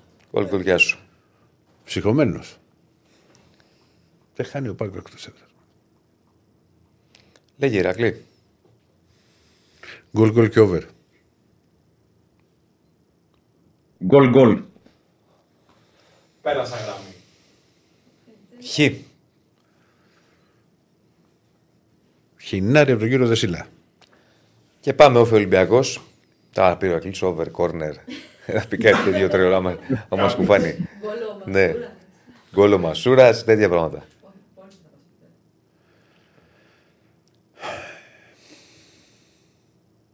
Τι να πω εγώ τώρα. Για πείτε εσείς. Άσο ημίχρονο. Και εγώ το σκεφτόμουν αυτό τώρα. Αυτό βλέπω. Αυτό βλέπει. Ε, τι να σου πω. Χ και άντερ 2,5. Χ και άντε 2,5. Όλοι πιστεύετε τη μεγάλη ομάδα, ε. Εντάξει. Ε, Μα δεν μπορώ να πω εγώ τώρα. δεν- Ε, κάτσε, ρε, φίλε, εγώ δεν έδωσα πάνω εγώ.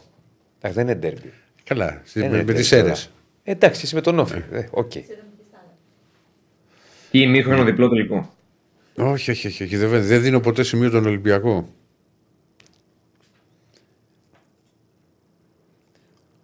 Να σου πω, Έχει ναι, και- αλλά από anytime κάτω- sco- από κάτω δεν έχουμε αλλάξει.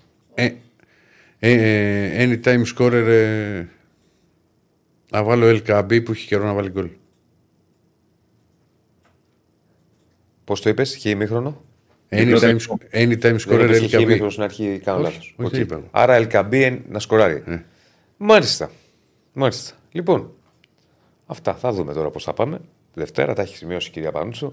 Ωραίο είναι αυτό με του σκόρερ. Να βάλουν και μια νότα με του. Τι βλέπουν, ποιους βλέπουν να σκοράρουν. Πληρώνουν αυτά. Στο chat καλά. Γιατί όχι, να κάνουμε κι άλλη μια ώρα εκπομπή. Ε. Να πάμε στο τρίωρο.